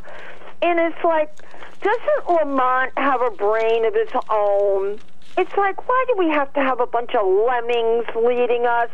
One one uh, Democrat state does it, then somebody who can't think on their own has to do it, and I, I just think this is disgusting. I mean, Well, it's an odd subject, that's for sure. it is, and I think if anyone, um, people that are interested, should read the day paper B two. But you know, you can't read it online anymore. You got to buy it because they took their, I guess they took their website down, and oh man. I, I've been hearing so much stupidity from the Democrats. So listen, uh, Susie, you ever take a break from all this? Well, you have to know who your enemy is. The Democrat Party, I'm talking about the big wigs that run states and are in D.C., okay? Not the little people, just the big wigs. They ought to just call themselves the Anti American Party and what Huckabee's daughter, I can't think of her last name, who did that State of the Union redress, what she thought about it. Sarah Huckabee Sanders. Uh, Sarah Huckabee Sanders. Excuse me. Um, No, she gave a very good uh, talk the other night. So Yeah, so no, I mean, do you ever uh, want to go out and play jump rope or anything? No.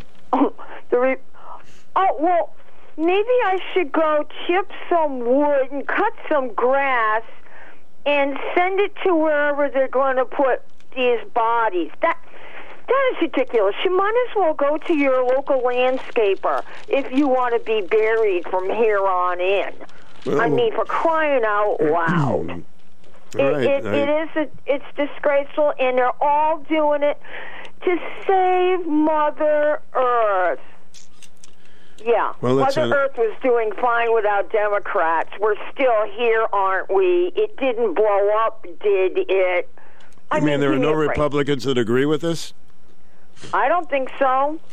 Listen, it's an uncomfortable subject, but uh, if people want to know more about it, it's on the region section in the day today.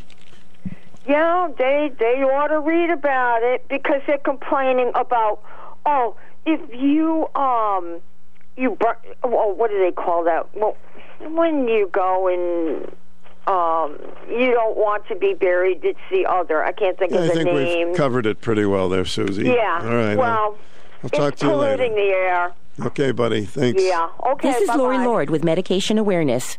Do you wonder if it's okay to treat a headache by yourself? I'll be back with some ways to determine how to handle this situation. The staff at Greenville Drugstore are dedicated to the health of our community. They want you to get the most from your medications. To ensure you use your medications properly, the pharmacists at Greenville Drugstore offer special compliance packaging, help with coordinating and reminding you when your refills are due, and offer a free delivery service. Remember to ask the caring pharmacist at Greenville Drugstore all of your medication questions. An independently owned Health Mart pharmacy, Greenville Drugstore has been located at 213 Central Avenue in the Greenville section of Norwich since 1951. They're here for your health. Health Mart, taking the time to listen and care. There are several types of headaches not due to any underlying cause that you may treat yourself. These include a migraine headache, as long as it's been previously diagnosed by a doctor, a tension headache, or a cluster headache. Ask your pharmacist to help you choose an over the counter product to treat these types of headaches.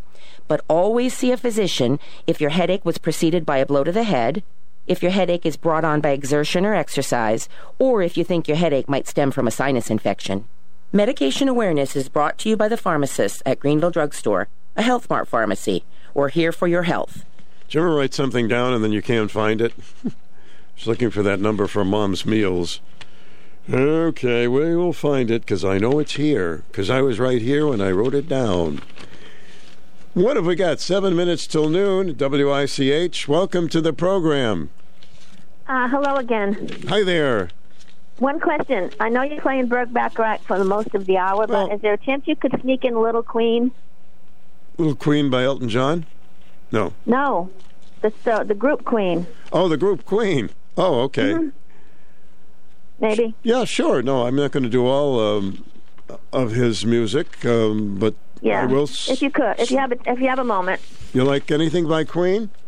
I can't even think. I do like a lot of what there's the one where he sing "Mama," that whatever that is. Oh, Bohemian Rhapsody. That one, yeah. Yeah, okay. I haven't played that in a while. We'll take care of you. Okay, thank you. Thank you. Hi, welcome. Good morning. Hello? Hello, yes, hi. Um, I want to say, um, Yeah, Queen. I like Queen. Uh, the phone number for Mom's Meals. I wrote it down. Oh, you wrote it down. Three three. I'm sorry, 303? No, eight three three Mm-hmm. two hundred six eight nine one. Oh, thank you for that. It saves me some Um, time from driving myself crazy. Mm-hmm. I'll be his secretary. Mhm. So I wanted to say, um, people were talking about, um, um, how do I put it? Composting. Yes, it was a, a, a big uh, article today in the day paper. Mostly today, from what I gather, is. Are you there? I'm here. Yeah, I'm here. I Oh, think so. uh, yes. Okay. So, um, people are opting for cremation because it's cheaper, number one, to bury yourself.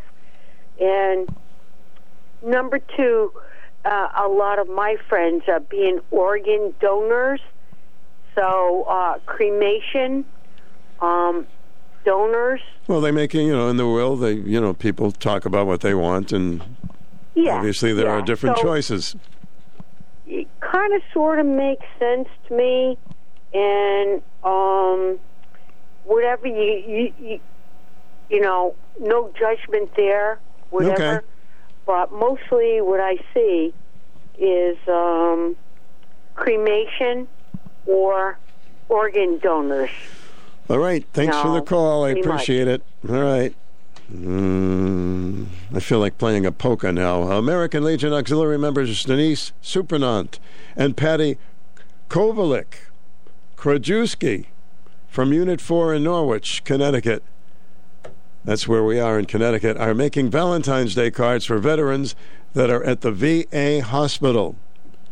So, American Legion Auxiliary members are doing something really nice. They're making Valentine's Day cards for veterans that are at the VA hospital.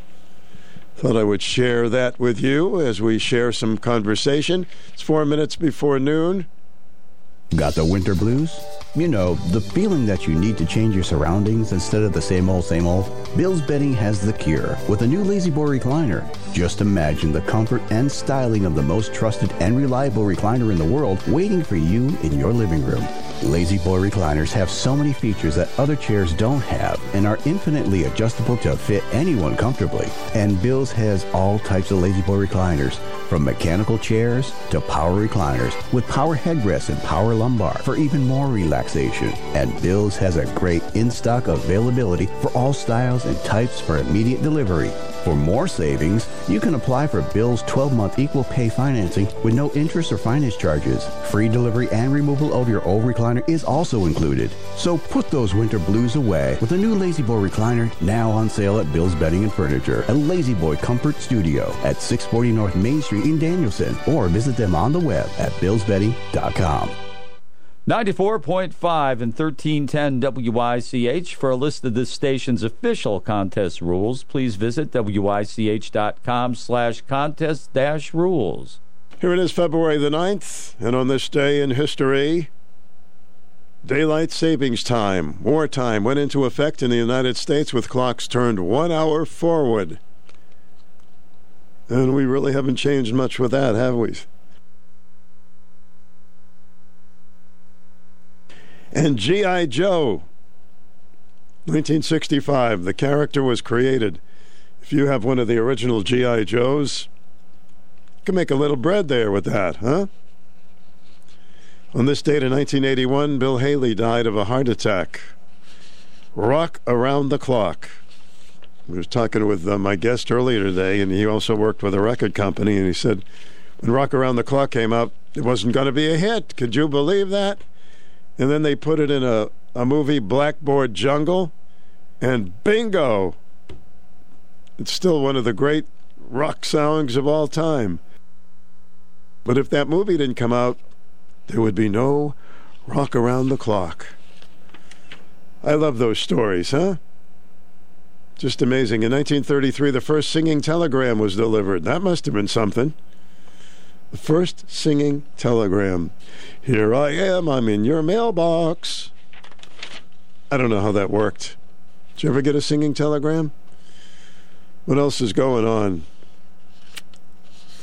Yeah, everybody's hyped up about the Super Bowl. They're expecting a really great audience for that. Hope, it, hope it's a good game. You know, we wait two weeks for the Super Bowl, and then they have the pregame warm up for an hour, four hours, and then it's a game that's out of control, and you go, "Oh man." Well, at least you can uh, watch the uh, advertisements. They're always good. Hmm? A survey by Ticketmaster reveals that 35% of people would give up drinking for a year in exchange for a free Super Bowl ticket.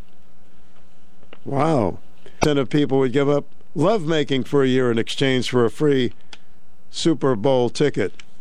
Think about that when we bring in the news. WICHAM 1310, 94.5 FM, W233DB in Norwich. I travel to Poland this month to mark the anniversary of Russia's invasion of Ukraine. White House correspondent Greg Clugston reports. A trip to Poland in support of neighboring Ukraine is under consideration, but the president says it's still under discussion. I haven't made a decision when I'm going to Poland, or even if for certain I'm going to Poland. Since the start of the war last February, the Biden administration has provided billions of dollars in security assistance to Ukraine. And in Tuesday's State of the Union address, the president repeated that the U.S. will stand with Ukraine for as long as it takes. Greg Clugston, the White House. Also at townhall.com, the death toll from that Turkey Syrian earthquake continues to rise. Now more than 19,300. The Pentagon saying more about the Chinese surveillance balloon that was shot down off the South Carolina coast over the weekend. This is what we assess as part of a larger Chinese uh, surveillance balloon program. Brigadier General Pat Ryder. This is a program that's been uh, operated for several years. And the Pentagon press secretary says four Chinese balloons are now believed to have crossed U.S. airspace over the years. Subsequent intelligence analysis did enable us to indicate uh, that these were Chinese balloons. Secretary of State Antony Blinken says the U.S. has briefed dozens of countries on the issue. The United States was not the only target of this broader program, which has violated the sovereignty of countries across five continents. Ben Thomas, Washington. More Americans filed for jobless benefits last week, but layoffs remain historically low. Despite the Federal Reserve's aggressive interest rate policy intended to cool the economy and bring down inflation. Applications rose by 13,000, according to the Labor Department. The Dow is up 75 points, and the NASDAQ adding 33. More at townhall.com. Entering a time of increasing hostility against people of faith, a time when Christians are going to be tested on a moral and physical and financial basis, unlike any other time in our lifetime. I'm Lance Wallnau, Christian author, evangelical leader, here to remind you that you have to take action to protect and steward what God has given you. For example, record high inflation is going to continue to eat away at the dollar, and the savings of your retirement account is in danger. Fortunately, God does provide a way. To protect your retirement, I recommend diversifying your 401k or IRA out of paper and into physical gold. And the best way to do that is with a gold IRA from Birch Gold Group. Now, to see how it works, just text the word faith to 98 98 98. That'll give you access to a free info kit on gold IRAs. There are no strings attached. So text FAITH, F A I T H, to 989898 right now, and I pray your family is blessed with peace of mind because you took action. North Korea showing its largest display ever of intercontinental ballistic missiles, a number analysts say could potentially challenge the U.S. defense system. What is significant, I think, today is the number of these missiles. So, North Korea has paraded what we think is around a dozen of its most powerful missiles, its newest intercontinental ballistic missile. Now, this is the missile that is capable, we think, of reaching the, the United States. But it's this number of a dozen that is so significant because with this many of the missile that we hadn't seen before, it has the potential to overwhelm U.S. defense systems. BBC correspondent Jean Mackenzie. A surge in mosquito borne diseases in recent months in Sudan. Dengue fever, a viral disease that can cause severe bleeding and even death, has taken hold down more than half that country's provinces. Breaking news at townhall.com.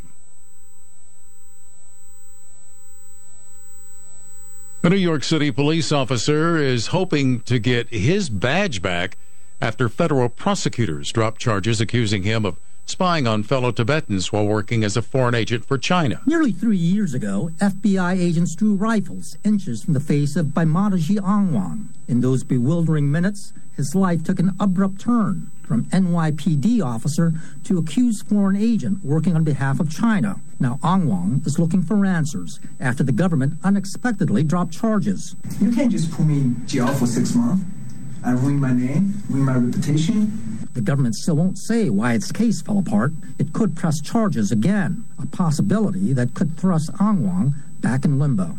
Bobby Caina Calvan, New York. Another check on Wall Street. The Dow is up 85 points. The S&P 500 adding 9.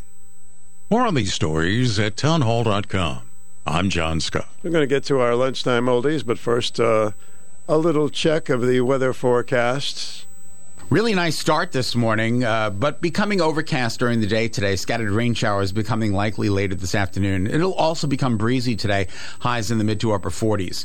Tonight, mostly cloudy with scattered showers ending later tonight, overnight low of 45. Tomorrow, mostly sunny, breezy, record warmth likely, highs 56 inland, 55 at the shoreline. Saturday, mostly sunny, highs in the low to mid 40s. And then Sunday, dim filtered sunshine early, becoming mostly cloudy, rain or a wintry mix possible Sunday night highs on Sunday in the low 40s. In the early warning forecast center at Channel 3, I'm meteorologist Scott Haney wishing you all a great, safe, and healthy Thursday. It's currently 43 degrees. Everybody listens to the old show now. Stu old show. Know you're gonna love it if you give it a chance now. Stu old show. Show.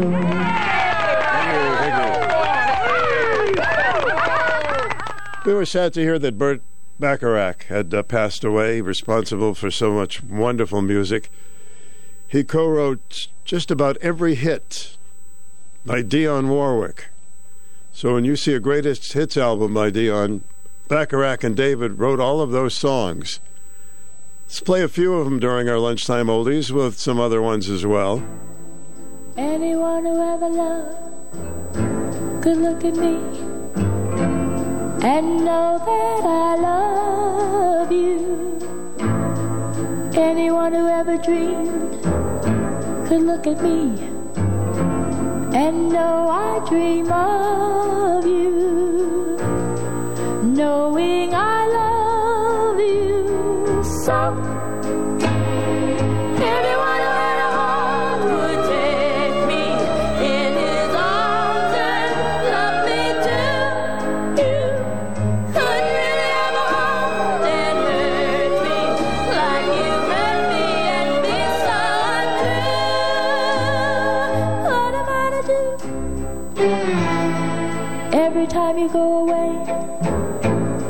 always say, this time it's goodbye, dear.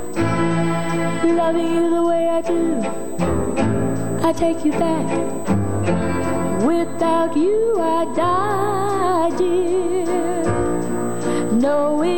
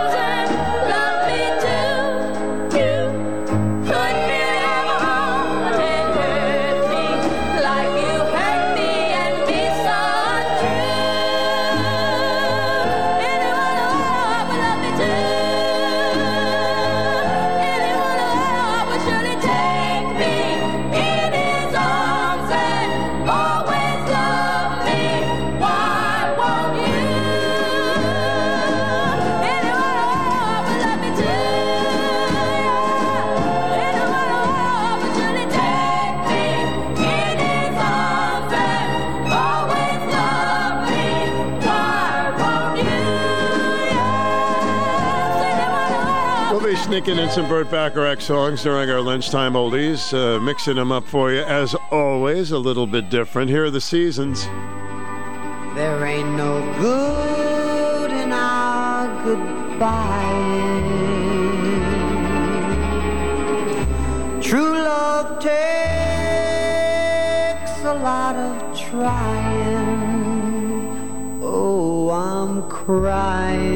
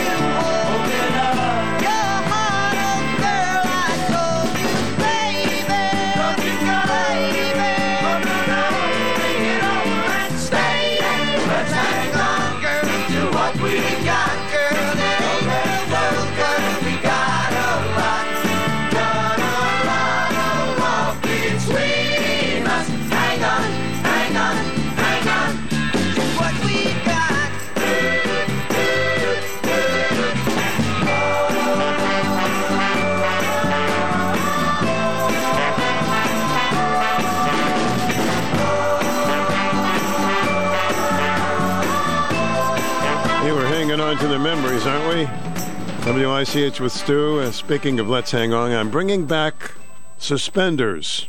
Seriously, I'm going to start wearing suspenders. I grew up wearing suspenders as a kid, you know. They want to make sure I kept my pants up, but they're now becoming very fashionable. So uh, next time you see me, I'll probably have uh, some suspenders. They're going to be delivered in a day or two. hey, we were talking about Burt Bacharach. He wrote this song for Gene Pitney.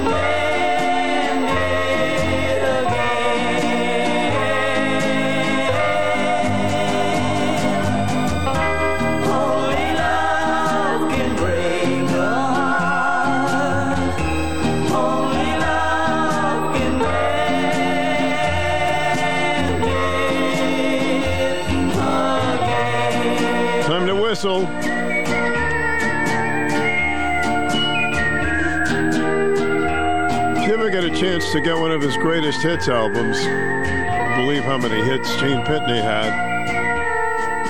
All right, WICH with Stu. We have a classic coming up by Queen. For over 50 years, Ron's Guns at 194 Boston Post Road in East Lyme has been your local firearms dealer with on target advice and competitive pricing. You see, some folks look at guns as a Second Amendment right, a vital part of their personal security. Others see them as a fun way to plink at a soda can on a fence post. How you feel about guns is totally up to you. Providing an excellent selection and equally excellent customer service is up to Ron's. Ron's Guns at 194 Boston Post Road in East Lyme. You need money for college? Are you interested in a career in broadcasting? If you're a Connecticut resident studying journalism, communications, sales, marketing, production, or broadcast engineering, you're eligible for a scholarship from the Connecticut Broadcasters Association. The deadline is March 15th. Go to ctba.org. WICH is part of the Hall Communications Radio Group. We offer a competitive salary, 401k plan, a robust medical plan, and a generous vacation schedule. You can apply on our website for positions in sales, on air, and office jobs. And if your group or organization would like to be notified of any or all openings, call 860 887 3511 and we'll add you to the recruitment list.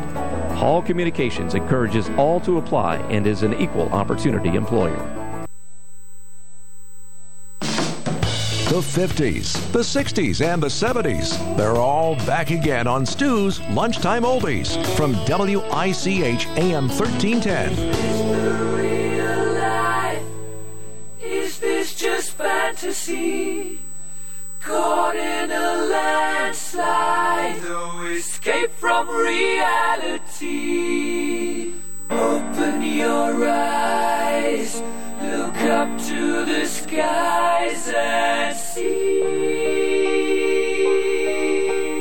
I'm just a poor boy. I need no sympathy because I'm easy come, easy go, little high, little low. Anyway the wind blows doesn't really matter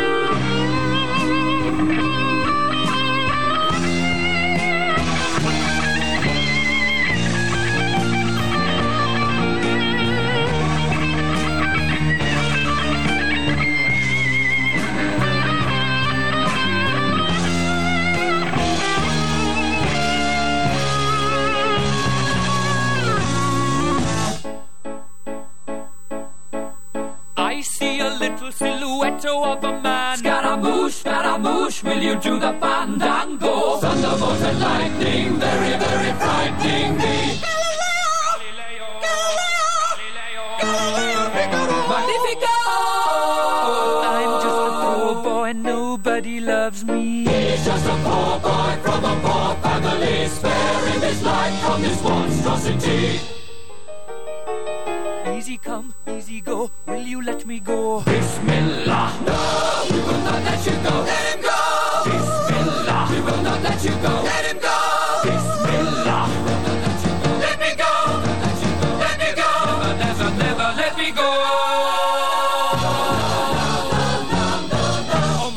mia, mamma mia. Mamma mia, let me go. Beelzebub has a devil put aside for me, for me, for me.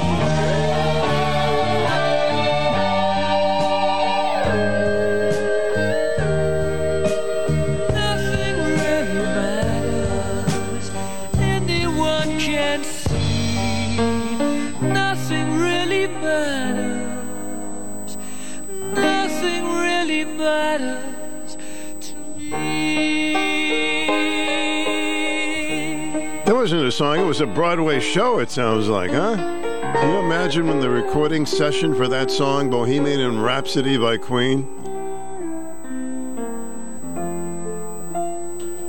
Considered one of the great musical classics. And I thought we would follow up that song with something really serious. Seven little girls in the back seat with Fred.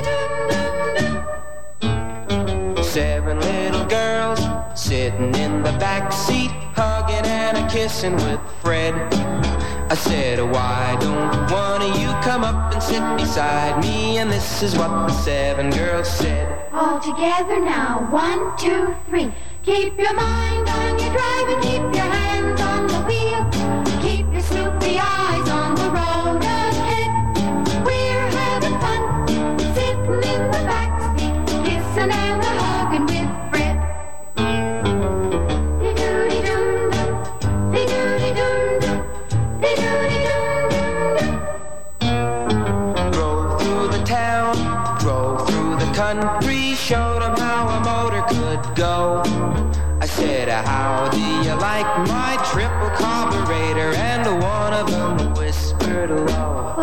together now, one, two, three. Keep your mind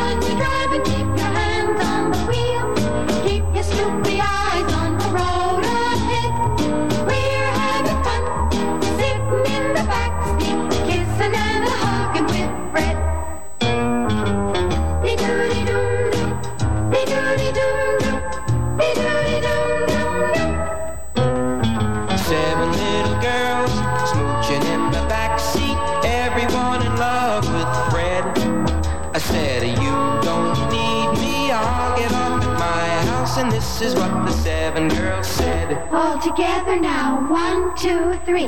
Keep your mind on your driving, keep your hands on the wheel. Keep your snoopy eyes on the road ahead. We're having fun, sitting in the back seat, kissing and hugging with Fred. All of them in love with Fred. Kissing and a hugging with Fred. Wish that I could be like Fred. And that was a Volkswagen. That must have been really. Anyway, that's uh, Paul Evans, Seven Little Girls, Stu's Lunchtime Oldies, Burt Bacharach, one of the great composers of all time, co wrote this song that the Carpenters made it to number one. In fact, when I joined WICH in 1970, this was our number one song.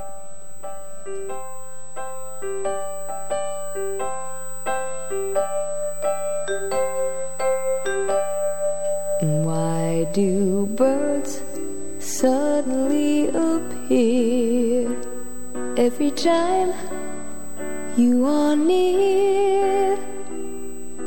Just like me, they long to be close to you. Why do stars fall down from the sky every time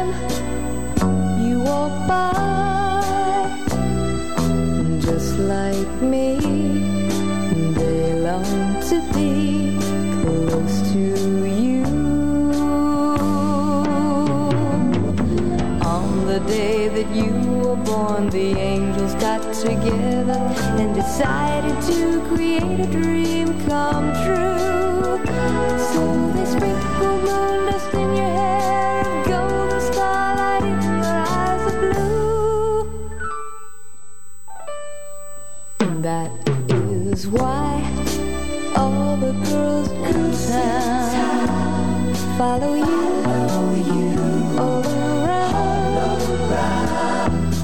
Just like me. They long to be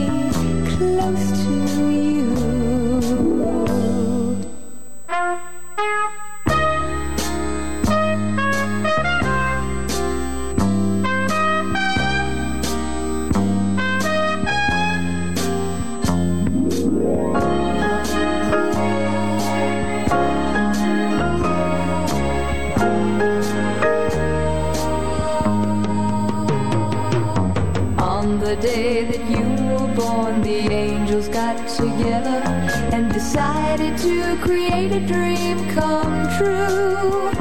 So they sprinkled moon dust in your hair, of golden starlight in your eyes of blue. That is why all the girls in the town follow you, all around, just like me. They long to be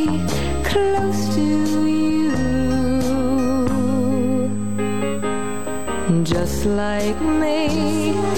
They long to be close to you.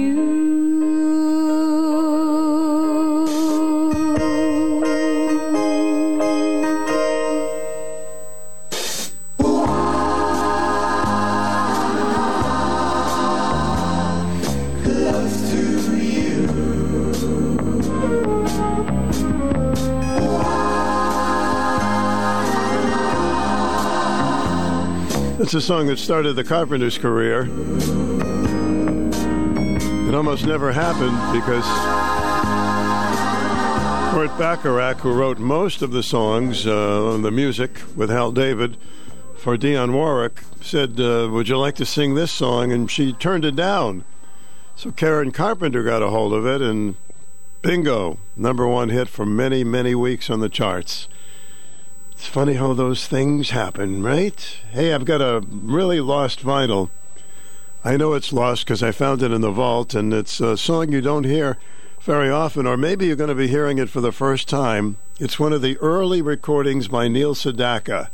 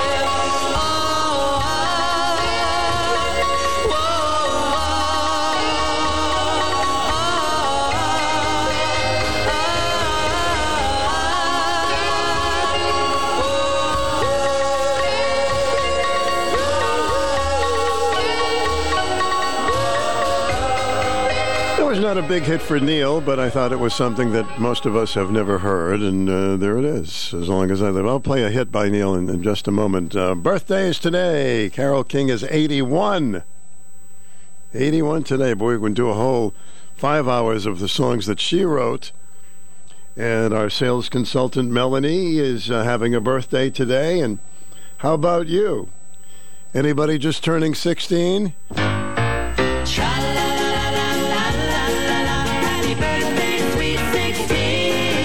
How come you're not in school?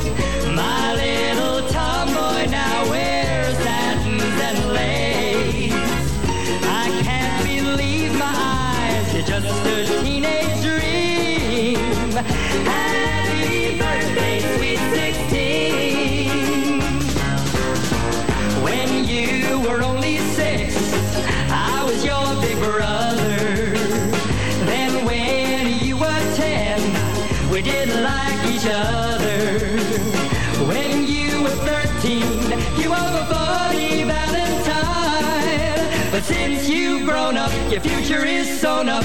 From now on,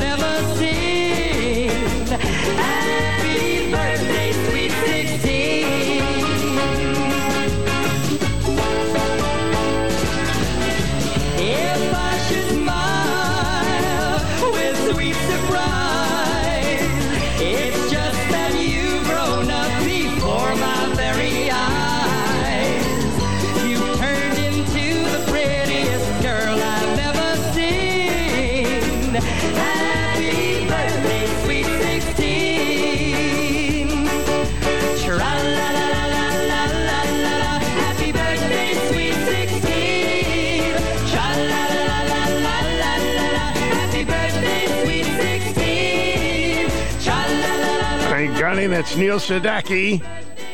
Happy birthday, Sweet 16 at WICH AMNF. Did you have a big Sweet 16 party? Oh, it's still going on. All right.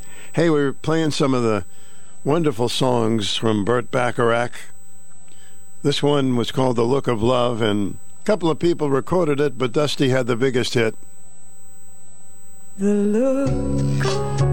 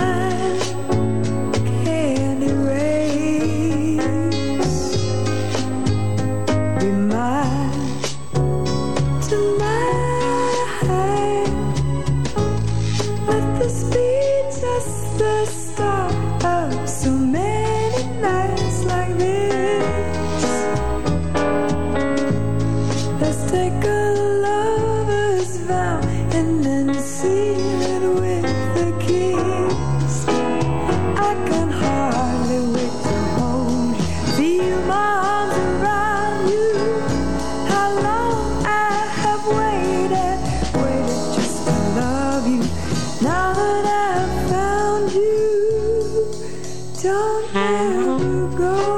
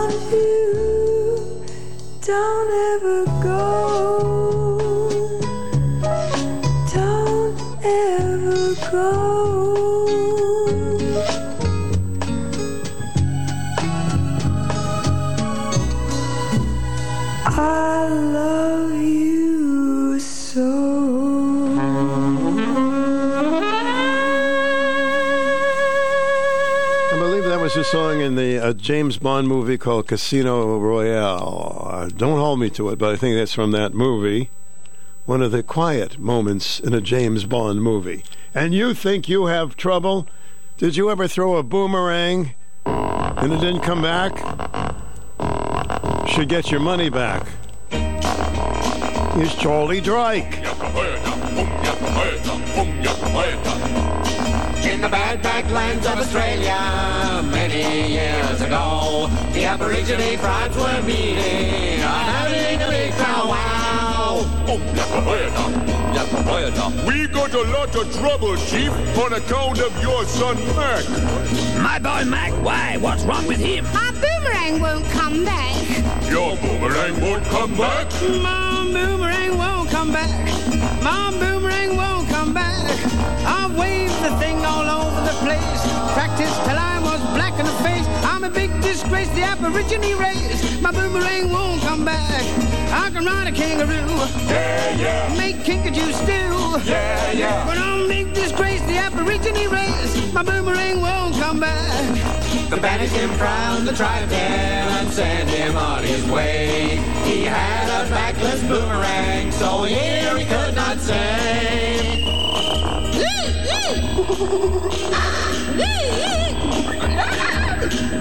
This is nice, isn't it? Getting banished at my time of life. What a way to spend an evening. Sitting on a rock in the middle of the desert with me boomerang in my hand. I should very likely get bushwhacked. Get out of it, nasty bushwhacking animal. Think I'll make a nice cup of tea. Good gracious. There goes a kangaroo. I must have a practice with me boomerang. Get him right behind the left ear. Now then, slowly back. If you throw that thing at me, I'll jump right on your head. Isn't it marvellous? Got a land full of kangaroos and I had to pick that one. For three long months he sat there, or maybe it was four. Then an old, old man in a kangaroo skin came a knocking at his door. Oh, I'm the the local witch doctor, son. They call me George Elfie Black. Now tell me, what's your trouble, boy? My boomerang won't come back. Your boomerang won't come back? My boomerang won't come back. My boomerang won't come back. I'll wave the thing all over the place. Practice till I was black in the face. I'm a big disgrace, the aborigine race. My boomerang won't come back. Don't worry, boy, I know the trick, and to you I'm gonna show it. If you want your boomerang to come back, well, first you've got to throw it. Oh, yes. Never thought of that. Daddy will be pleased. Must have a go. Excuse me. Now then, slowly back and through.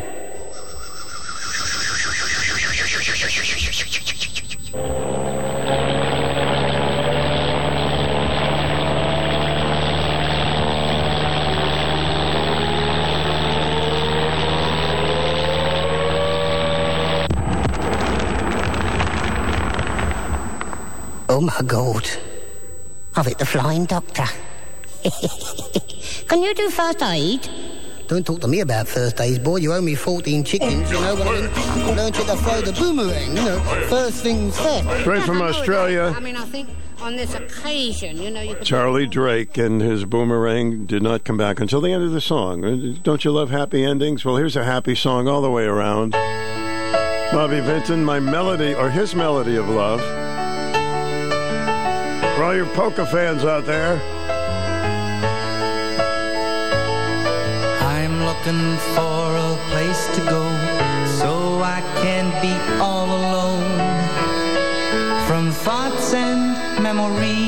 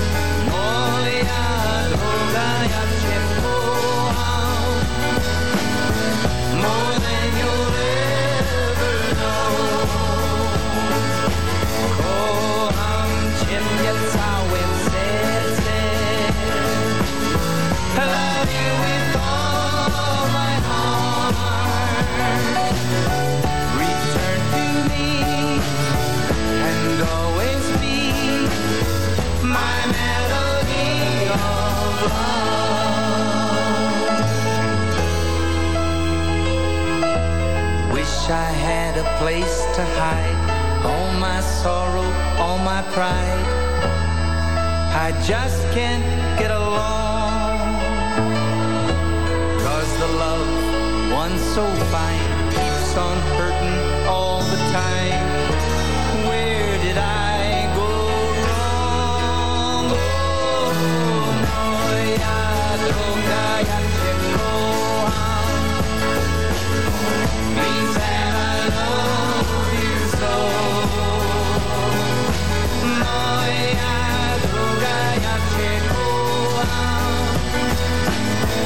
More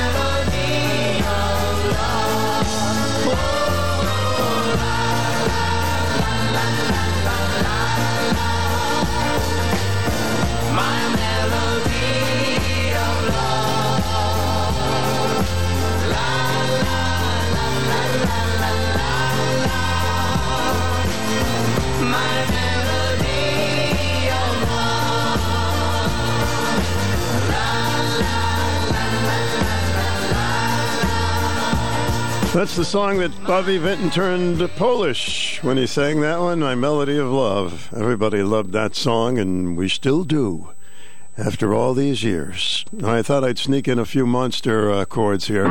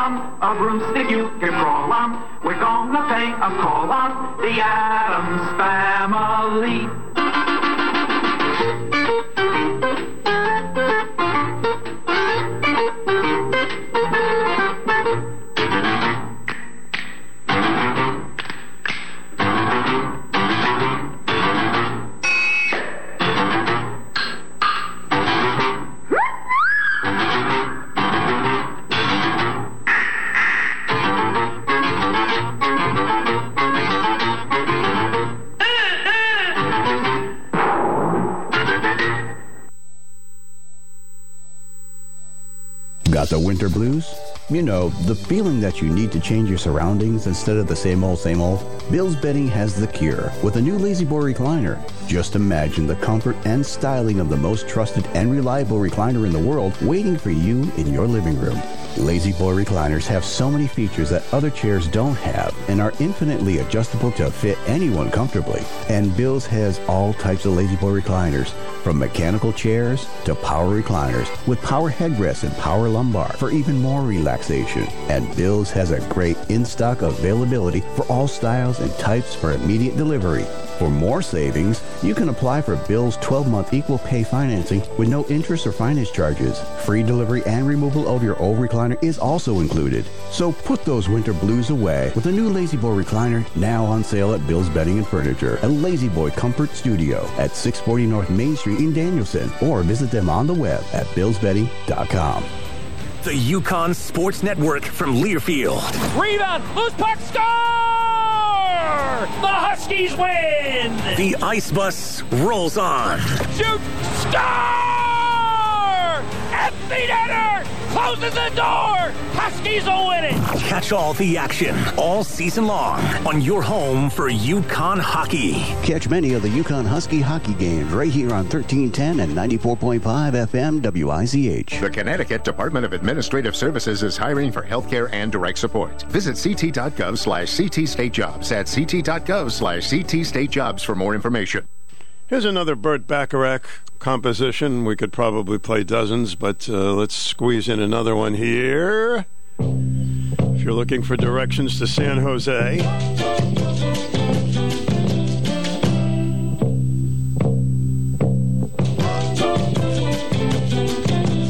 Do you know the way to San Jose? I've been away so long, I may go wrong and lose my way.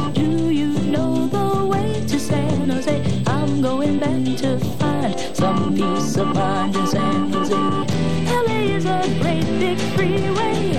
Put a hundred down and buy a car.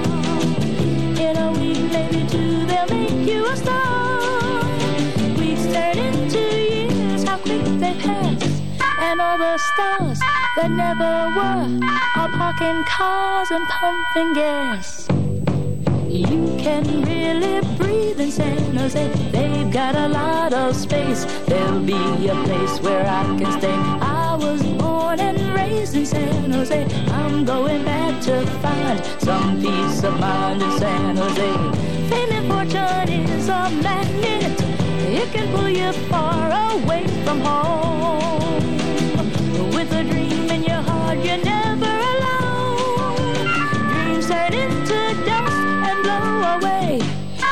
you are, without a friend. You pack your car and ride away. I've got lots of friends in San Jose. Do you know the way to San Jose?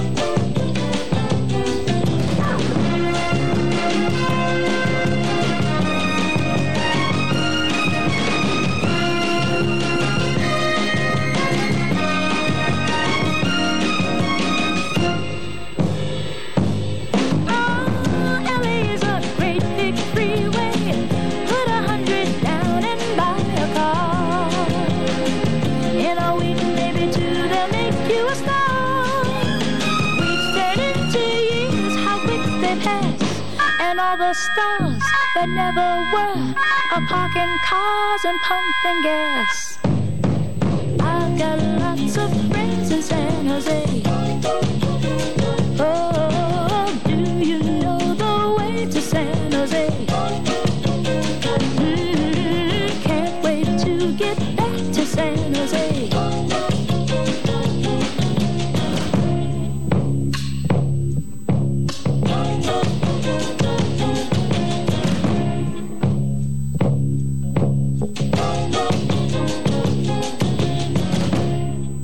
That's before they had GPSs to get you to San Jose or anywhere you want to go in the world. Uh, Carole King's birthday's today. She's 81, and this is a song she recorded in 1962.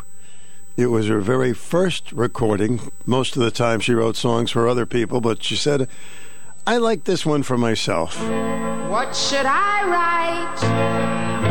What can I say?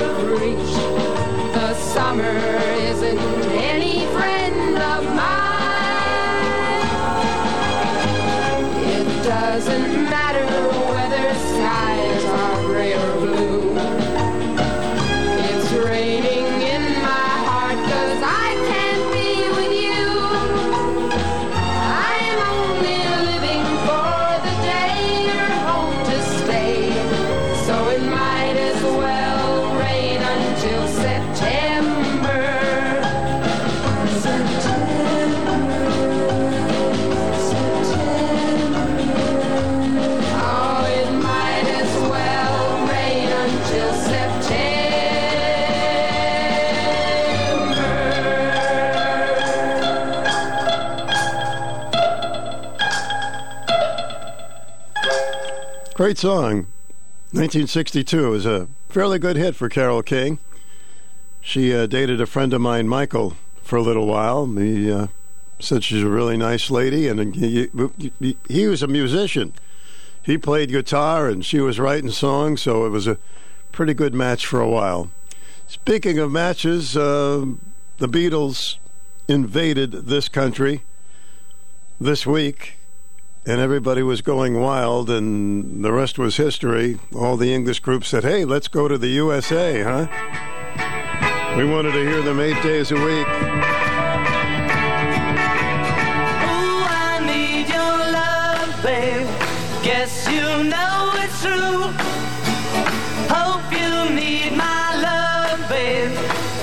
I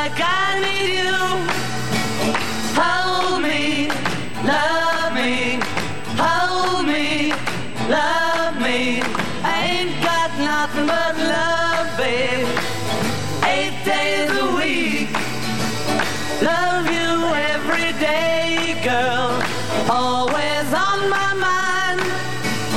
One thing I can say, girl. Love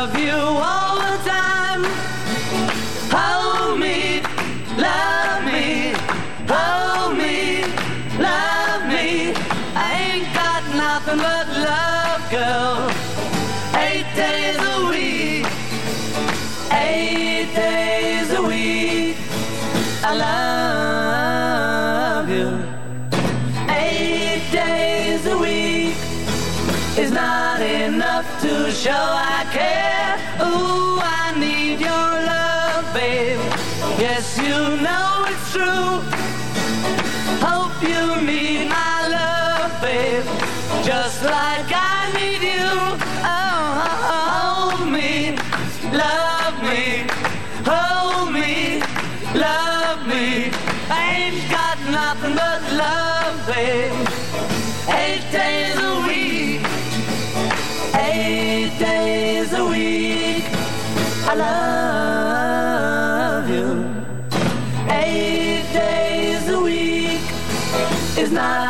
enough to show I care.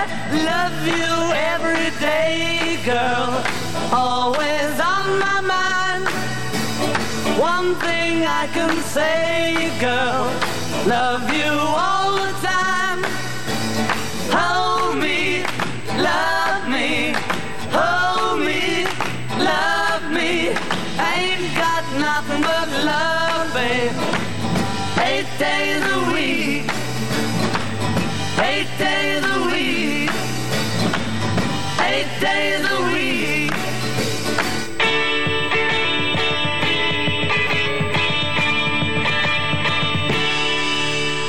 All right, ladies and gentlemen, here's Banana Split. I found this uh, Banana Split. Banana split for my baby. Yeah. A glass of plain water for me. Banana split for my baby. Glass of plain water for me. Dispenser man, if you please, serve my chick a mess of calories. Banana split for my baby. A glass of plain water for me. Flip back the lid, scoop anything in sight. Make it a rainbow of red, brown, and white. Chocolate chip and everything that's nice. Tutti fruity once and spumoni twice. Banana split for my baby. And a glass of plain water for me. Spray the whipped cream for at least an hour.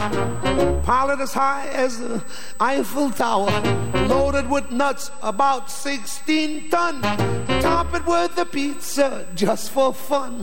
Banana split for my baby. And a glass of plain water for me. Banana split for my baby. Everybody sing it. A glass of plain water for me. Banana split for my baby. A glass of plain water for me. Stack her up with crazy glue. Cause that's the stuff she likes to wade right through. Banana split for my baby. A glass of plain water for me. Louis Prima, I got to split and make uh, way for the news here. Personality Radio, WICHAM 1310 Norwich. And yes, we're on FM2, 94.5, W3DB in Norwich. Anything goes next hour. Hope you join us. Breaking news this hour from townhall.com. I'm John Scott.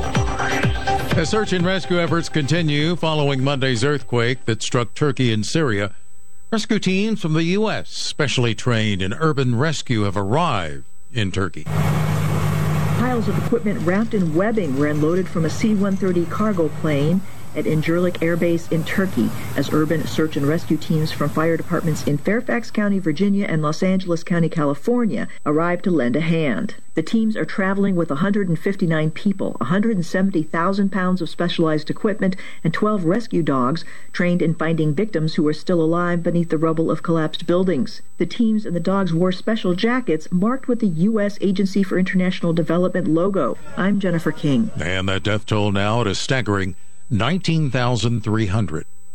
Town Hall News joining forces with international nonprofit relief agency Food for the Poor to rush emergency relief, food, and water to victims of the earthquakes in Turkey and Syria. More information is available on the website srnnews.com. Also at townhall.com, speaking through a translator, Ukrainian President Zelensky says Ukraine's fight against Russia is for the freedom of Europe as a whole. Europe will always be and remain Europe as long as we're together, as long as we take care of our Europe, as we take care of the European way of life. Zelensky made his comments during an address to the European Parliament on a rare trip outside Ukraine, which has been trying to repel a full scale invasion by Russia for nearly a year now. Stocks have moved lower on Wall Street following another mixed batch of earnings reports. The Dow is off 65 points. The NASDAQ is down a dozen. More on these stories at townhall.com. First, we decide where we want to go. Then we need to know the best way to get there. Hi, my name's Adam Baratta. I'm the owner of Advantage Gold. We're the highest rated precious metals firm in the country. We teach people how to own physical gold and silver. Now, we've won the Best of TrustLink Award four years in a row because we educate our clients on how to buy gold and silver the right way. We don't pay celebrity spokespeople millions of dollars. We'd rather pass that value on to you. Call 800 900 8000 and speak with one of our experts. We'll send you a free gold kit along with my latest number one national best selling book, The Great Devaluation. Call 800 900 8000. That's 800 900 8000. Get the best information, the best process, the best service, the best value. Call Advantage Gold at 800 900 8000. Call 800 900 8000. Advantage Gold is not an investment advisor or a tax advisor. Consult with your financial advisor before investing. North Korea held its largest display ever of intercontinental ballistic missiles as leader Kim Jong un was seen at the midnight parade with his young daughter elevated to his side. BBC correspondent Michael Bristow reports the appearance of his daughter has heightened speculation about her future political role. This was perhaps as significant, or perhaps more so, than the military hardware on display. This was a, a young girl, 10 years old probably, Kim Ju A. And uh, it's interesting that she was at this parade. She was also at a banquet beforehand in which she was being clapped by a lot of generals with uh, medals on their chest. In North Korea, the country has been ruled for three generations by one family, the Kim family. And of course, therefore, there's speculation that the next generation, perhaps this young girl, might take over from her father one day. Breaking news and analysis at townhall.com. An analysis has found that some 240,000 young people in 21 states have been missing from school since the beginning of the pandemic. The analysis by the Associated Press, Stanford University's big local news project, and Stanford education professor Thomas Dee has found that the students didn't return to their public schools, didn't move out of state, or didn't sign up for private school or homeschool. The AP learned of students and families avoiding school for a range of reasons. Some are still afraid of COVID, are homeless, or have left the country. Some students couldn't study online and found jobs instead. And some slid into depression. I'm Donna Warder. Big money pouring into primary care clinics. CVS Health has announced that it will spend 10.6 billion to buy Oak Street Health, which runs clinics that specialize in treating Medicare Advantage patients. More on these stories at townhall.com. I'm John Scott. Fasten your seatbelts. It's time for the Anything Goes Hour with Stu Bryer. You know, the Super Bowl is so popular, and it's, of course, Sunday night, that uh, a lot of people think that Monday should be a holiday. It's not going to happen. We're staying at the Super Bowl a little early. Hmm? Anyway, some people call out sick on Monday as if their bosses don't know why. The Workforce Institute says a record 18.8 million Americans may miss work on Monday because of the Super Bowl and maybe having a little too many beers, perhaps. Hmm? 17.2 million people plan to miss work on Sunday in order to watch the big game. 7.8 million people are planning to start work late on Monday because of the Super Bowl. 42% of people believe Super Bowl Monday should be a national holiday. What do you think? Nah, it's not going to happen. Hmm? How some people plan to blow off work on Monday because of the Super Bowl. I will ghost my work, not show up, and not tell anyone I will not be working. 4.7 million. Calling in sick to work, even if I'm not actually sick. Is any anybody going to believe that? Too many Doritos. Huh? I could see that. Or I will decide the last minute what to do about work. 9.4 million. WICH, hi. Yeah, hi, Stu. Uh, Dave by the fireplace, keeping Hey. warm here. Yes, Uh, sir. w- w- with with your help, with comedy and uh, great personality. Um, this past hour was a masterpiece of great music. Oh, thanks. Thanks very much for Uh, that. And uh, also, I wanted to mention that uh, my father was um, a teacher, and um, Gene Pitney was one of his students. Wow, in Um, Rockville, and huh? um, this was this was Driver Ed, and uh, my father would. Uh, this was in Rockville, and he would pick Gene up on Hammond Street in Rockville. Uh, now, more recently, um, a, a friend of mine, Sandy, who's moved, moved away recently, but anyway, she said that she had, um, well, she she lived right right close to Gene Pitney and um, had one of his uh, eighth grade um, uh, report cards. And uh, so, anyway, I said to her, "Well, well what are you going to do with the report card?" She said she wasn't sure, and I said, "Well, I said, how about how about turning it over to the historical society?" so anyway, it ended up either at the historical society or with Gene Pitney's uh, wife, Mm-hmm. his widow. Yeah. Um, and uh, it was an eighth grade, uh, like I say, an eighth grade um, report card, and it had just all the best, uh, the best letters on it. They're all A's and B's. Always. I'm sure he got an A in music anyway, right? Uh, e- e- oh, yeah. so anyway, I, I wanted to say that you know it was such an honor to hear Dick Pillar a few weeks ago. Uh, I'm one of the polka dancers known as uh, Polka Dave, and um, um, he has just been a great um, promoter, uh, instrumentalist. Um, he's had great programs. Um, and also uh, the Pillar Polkabration, uh, he started, gosh, 40, 50 years ago, and and is always a big success. Uh, and now, of course, the third week in June every uh, every year, um, down at uh, New London Ocean Beach Park, there'll be Wednesday, Thursday, Friday, and Saturday. We'll have the Pillar Polkabration, and it draws uh, the best bands. It's polka music is beautiful music.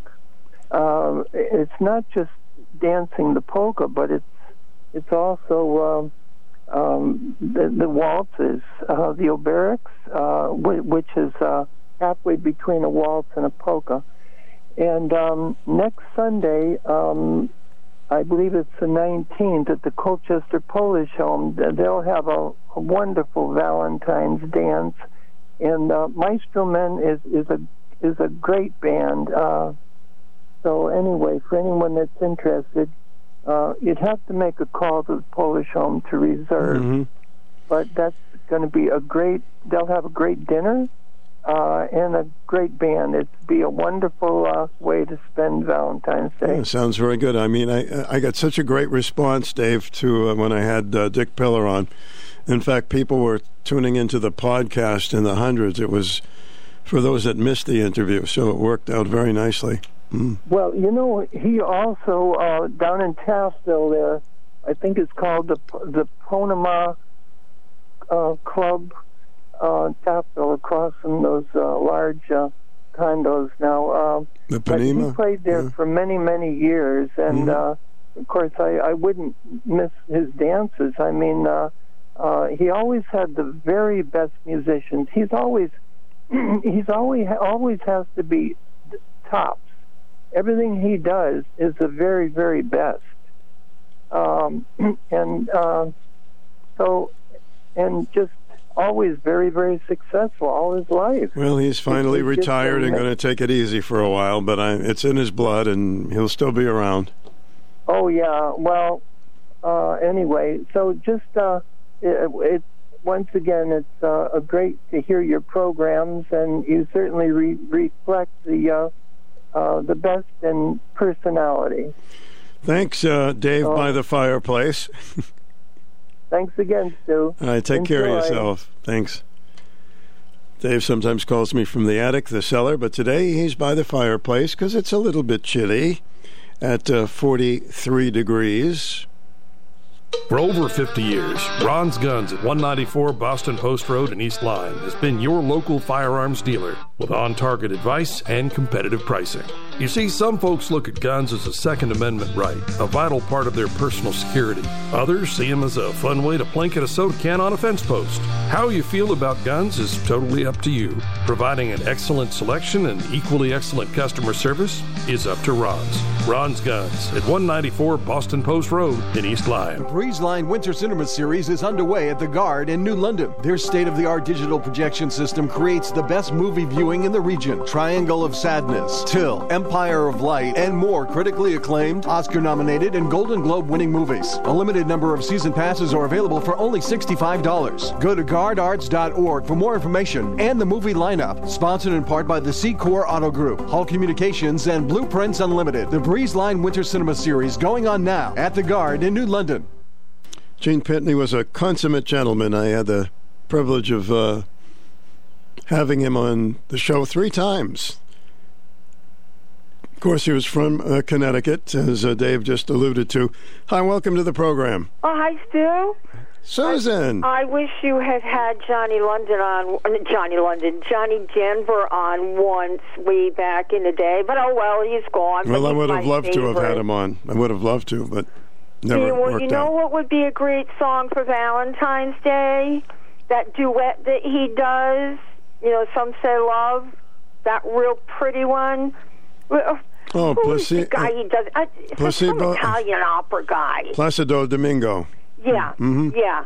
I, They almost I called him placebo. The perfect Valentine's Day song. Oh, it's a beautiful pretty. song. I love to find that now. Yeah. And that one, and uh, okay, three things. And another thing for like Joey, he has to think if he's going to move there permanently, if he decides he's going to stay, he's got to think about switching his bank account from a Connecticut bank down there because I had to do it from Washington State by phone to here. Um, he's got to think about the change of address card. Got to go to the post office, pick one up, and have it in the house when you are ready to go. Drop it in the mailbox with the date to start and end and all that. Mm-hmm. And um, well, yeah, you got to shut down your phone and everything. Oh, the VA stuff. He had if he's going to stay down there, he's going to have to transfer his VA info down to a VA hospital or clinic down there. So he's got his bank, his VA card, and um, change address. That is the immediate things I would be thinking on. Okay, if you think of more, I'm sure he would appreciate it because he's been in this area a long time and he's got a lot of things to get ready for May. And And remember, I told you I was going to tell you about coffee. Do you want to hear trivia from what happened with uh, uh, a store from Abigail Adams, or what actual coffee does? This is my 1787 book. what do they say from your 1787 book about coffee? Okay, well, these are big words. Virtues of coffee. And mind you, they only went to a one room schoolhouse. Mm-hmm. Coffee accelerates digestion, corrects crudities or crudities, whatever that is, removes colic and flatulences. it mitigates headaches, yes, cherishes the animal spirit, takes away listlessness and languor, and is serviceable in all obstructions arising from languid circulation. It is a wonderful restorative to emancipated constitutions and highly refreshing to the studious and sedentary. My goodness. Now, the habitual use of coffee, you know, like me, would greatly promote sobriety, being in itself a cordial stimulant. It is a most powerful antidote to the temptation of spirituous liquors, and it would be found a welcome beverage to the robust laborer who would despise a lighter drink. Now, the Abigail Adams I could do on another day. It's very interesting what the women did Yeah, that would be fine. Sure. But I have to say, when my husband was in Afghanistan, I got a box together. I got had a request: a Mr. Coffee coffee maker and bags of coffee. Well, I packed that box, took it down to the North Stonington post office. That box, believe it or not, got to Afghanistan in one piece No kidding. Oh. in two weeks, and it was the hit of the company. Everybody was running in. They love coffee, even though it's hot as anything over there. Mhm. Everybody wanted their coffee, and I'll tell you, Rob Simmons was an office as the congressman. And if I had any problem with mail or anything getting to him over there in Afghanistan, all I had to do is call up Rob Simmons' office. No, he's super guy. Super And the guy, says in the office, the liaison says, "Oh, don't worry, I've got connections over there. I'll get right on it." He helped me so much. That's why I really love Rob. Simmons. great guy. Uh, listen, I got around. How many cups have you had today, Susan? I've had a pot and a half already, Pot and a half. but I go with the Mm-hmm. um, hazelnut flavor. Oh, okay. I love hazelnut. Hazelnut, yeah.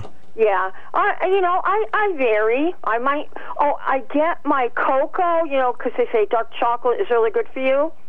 Baking cocoa. Today, anyway, yeah. I put a tablespoon in my coffee in the morning, and I use honey. I use all kinds of natural stuff. I Well, listen, you, know, it's only a problem if it's a problem, and, uh, you know. Well, I don't drink.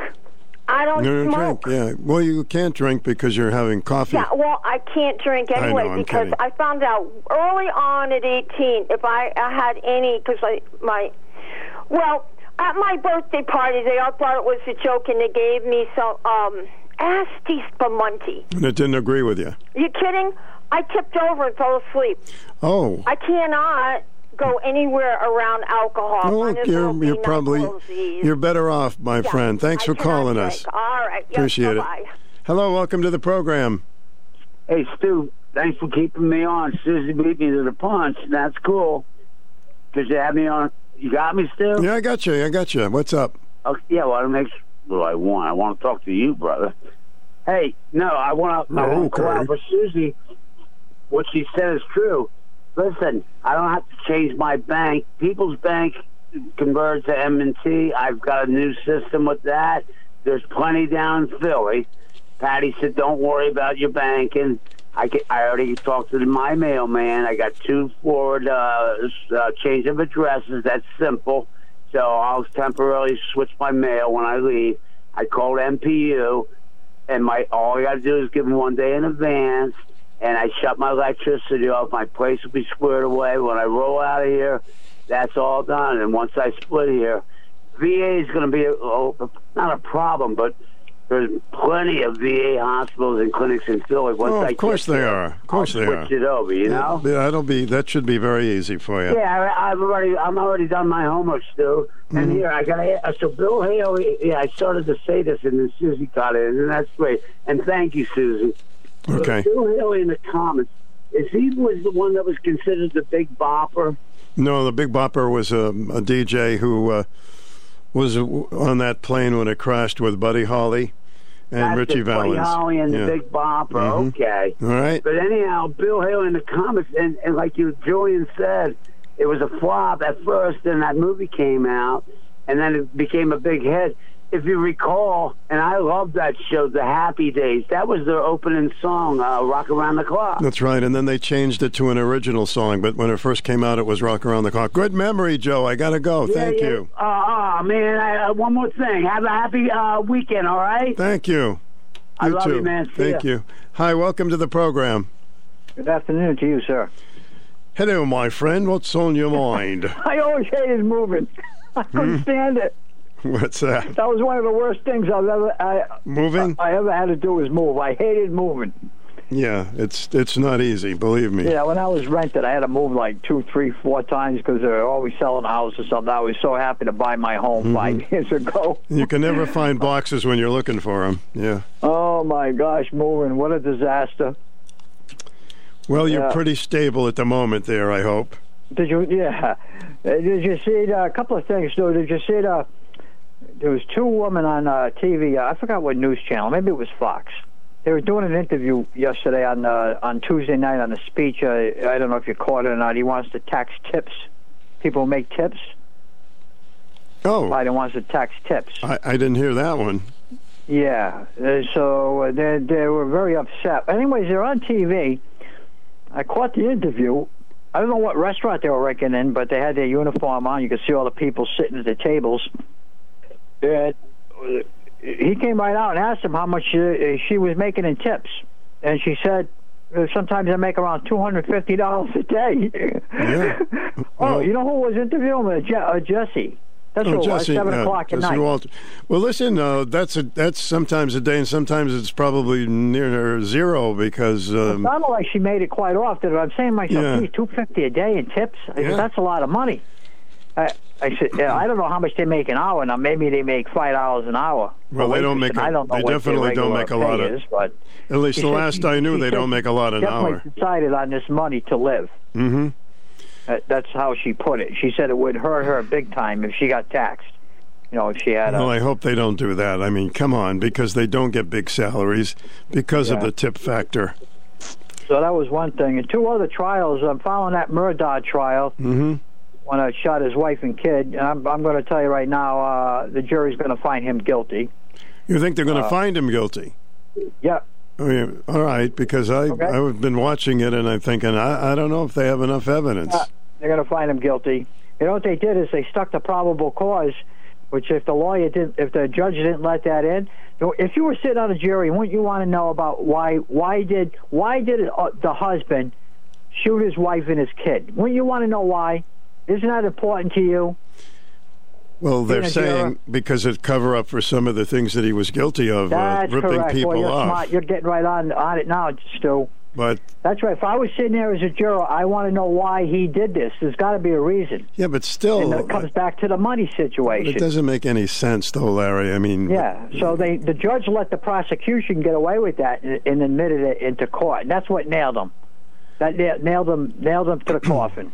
Well, just So because he's he's been be stealing money. The other woman that really disturbing that case in Massachusetts, that woman uh, who claims postpartum and she killed her three children. I guess the youngest one was like under one years old. Mm-hmm. Uh, she choked all three of them to death, and then she jumped out a window. Now she's paralyzed uh, for the rest of her life. But anyways, here's the problem with her. They charged her with the three counts of murder, and of course her lawyer's going to uh, plead all that postpartum stuff in court. But you know what she did? She wrote a letter. She wrote a letter to herself on the date and the best time to commit these three murders of her children without getting caught. How can you have postpartum and have all kinds of sicknesses and not know what you do, and then write a letter on when's the best time to murder your three children? I don't know what they're going to do with her. I mean, she's obviously a very sick person. So, well, you, I don't know about that. When you write a letter and you plan the murder, I could see if she just came right out and did it just like that. I mean, she just flipped and did it, but planning it, she planned it still. Yeah, no, i don't i'm not buying it. Yeah, I agree with you. So, uh, very, very another case that I'm watching very carefully, and I, I don't know if they're going to find her guilty or not yet uh, when the jury starts with that. But that that's a very sad case, and the husband actually wants the people to forgive her, give, give, forgive his uh, wife for doing Really? that.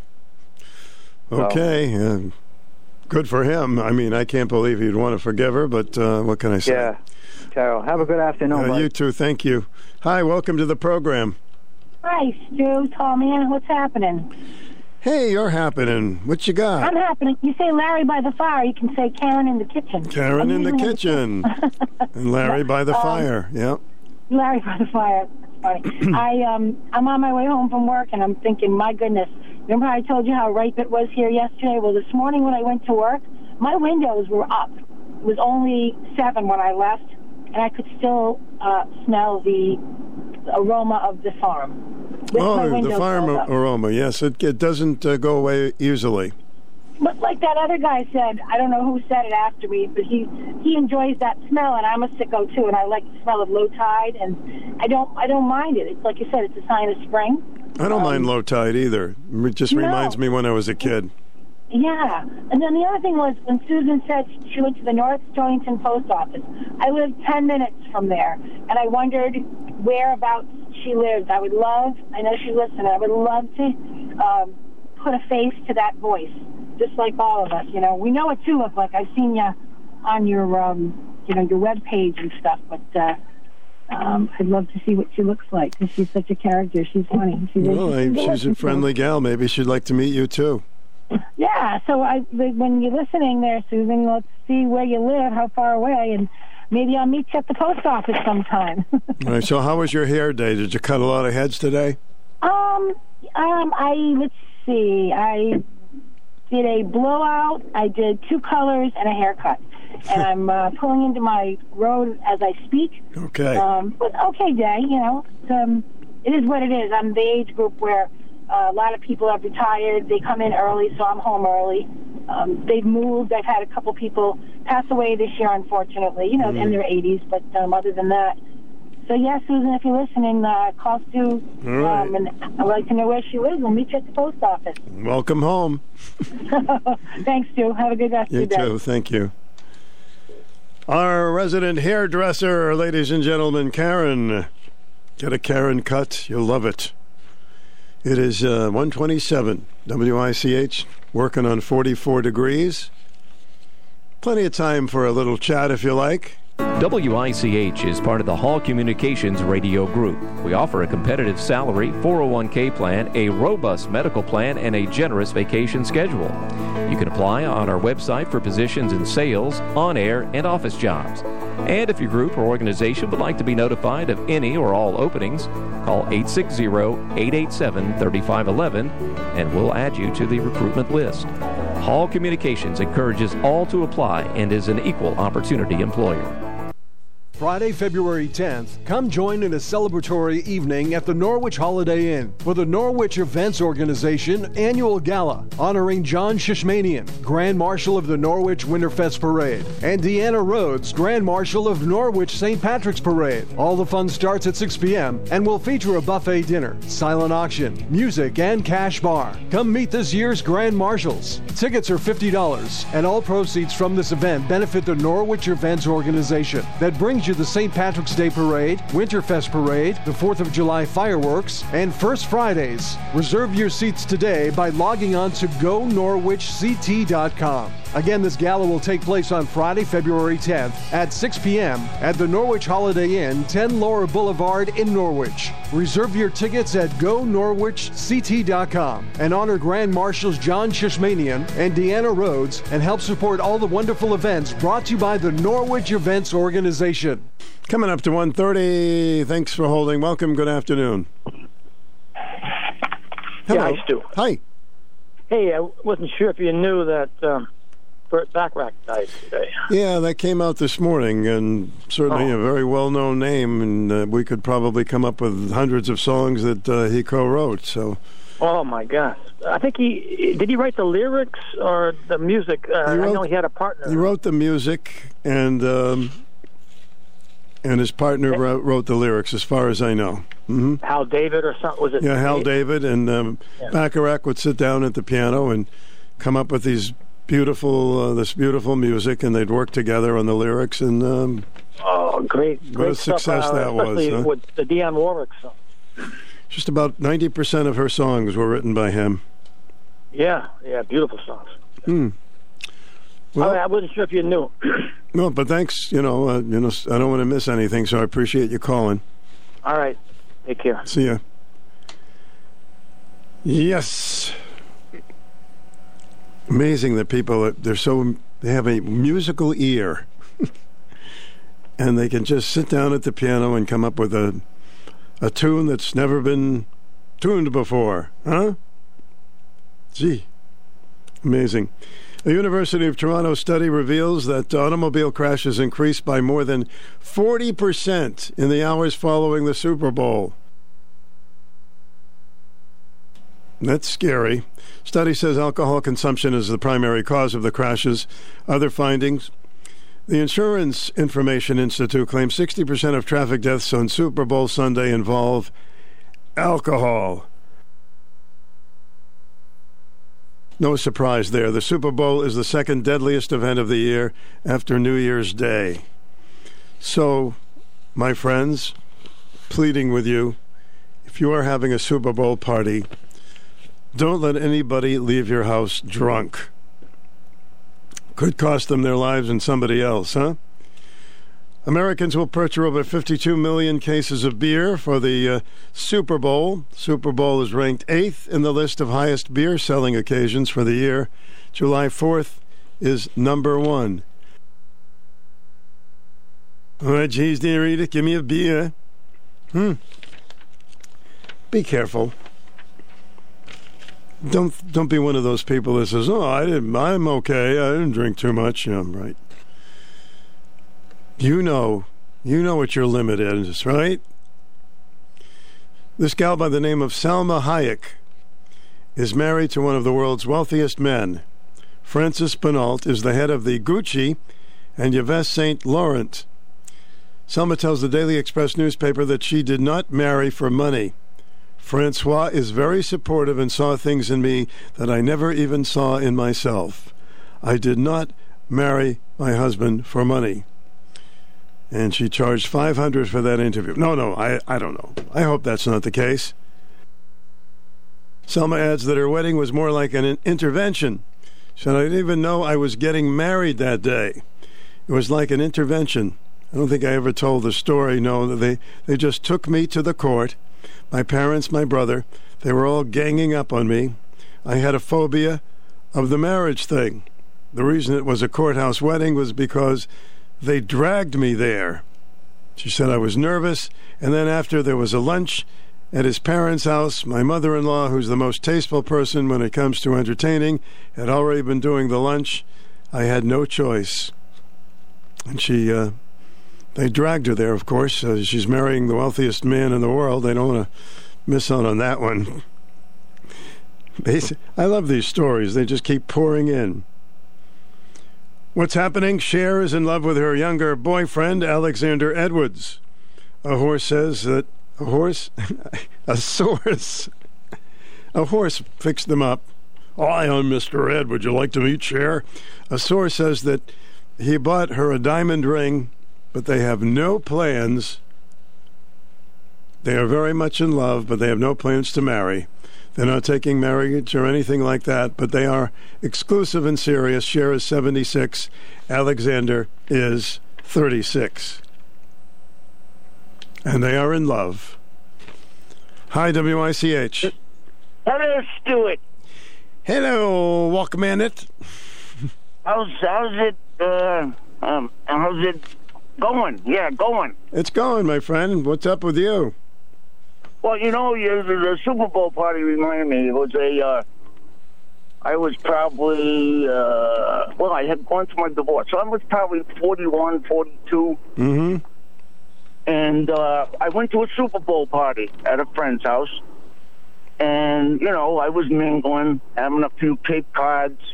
Yeah, right. Uh, Potato smoking chips. a couple bones.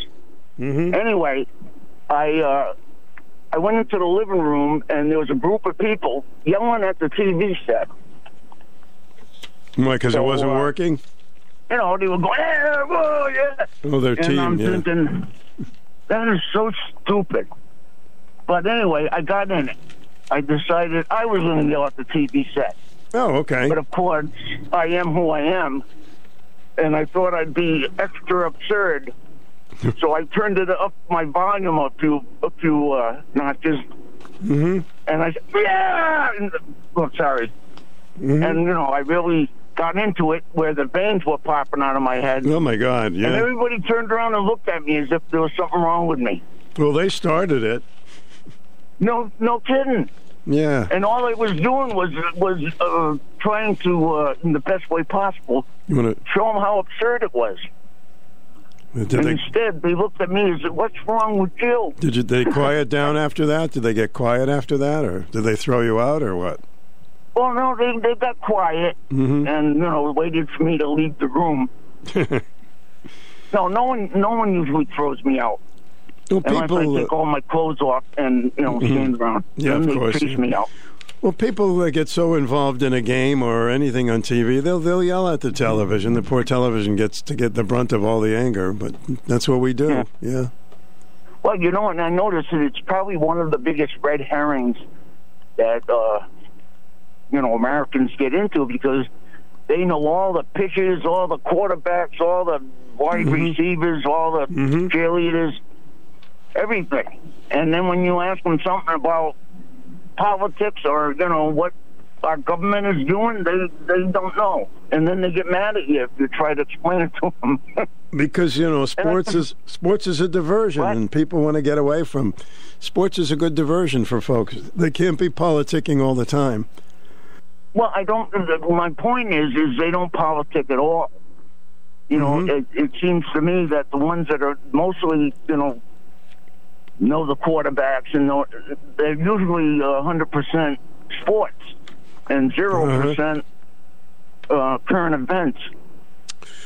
Unless, of course, you know the somebody breaks the the basketball record of Kareem Abdul-Jabbar, then they're they're that just they know that statistic. So, are you into the Super Bowl, or you're not even going to deal with it, or what? Well, you know, I, I, I'm getting a kick out of uh, what's his face there, the one that sprained his ankle in a couple ago, Kansas City's quarterback. Mm-hmm. I'm kind of liking him, and I'm liking the. Uh, I don't know what he is. He's that he's real tall, and Kelce, and his uh, brother is playing on the other team. Yeah, so I, I think I this know. one's yeah. going to be interesting just to watch that stuff. But I usually tape it so I can burn through the. You know, I even burn through the 30 seconds they have for the next play. Oh my goodness! You you want to move the game along? Well, listen, don't yell too loud because your your neighbors might uh, not like it. No, I won't yell at my own TV. I won't do that if I yeah. go somewhere. Right. Hey, good to hear from you, buddy. I'm trying to go to a foot doctor, and the the the uh, the uh, directions aren't too good. The they show the road, but it but it's not that way. Oh, you're trying to find so your foot doctor, and you can't find it. No, I, no, I've been stomping around all day, and I just can't find it. Stomping so around. I found it, I think. Oh, good, good, good. Yeah. All right. So good thing I'm walking. All no, right, no. buddy. Thanks. Hope you can foot the bill. WICH, hello. Hi. Hiya. That was Walkman, right? That was the famous Walkman, yes. Yes, his father, Walter Way, will be 94 on Tuesday, February 14th. Well, we got to remember that Valentine's Day, Walter Way's birthday. Excellent. Yes. And the only other question I had was who's on tomorrow? Keith C. Rice. Okay. That's it. Okay. Thanks. Thank you. Bye. Keith C. Rice will be in at 10. Give him a call. He's a good guy. We have some strange news stories as always, but uh, if you'd like to check in on any subject, that's okay. Anything you want. This is an Anything Goes hour.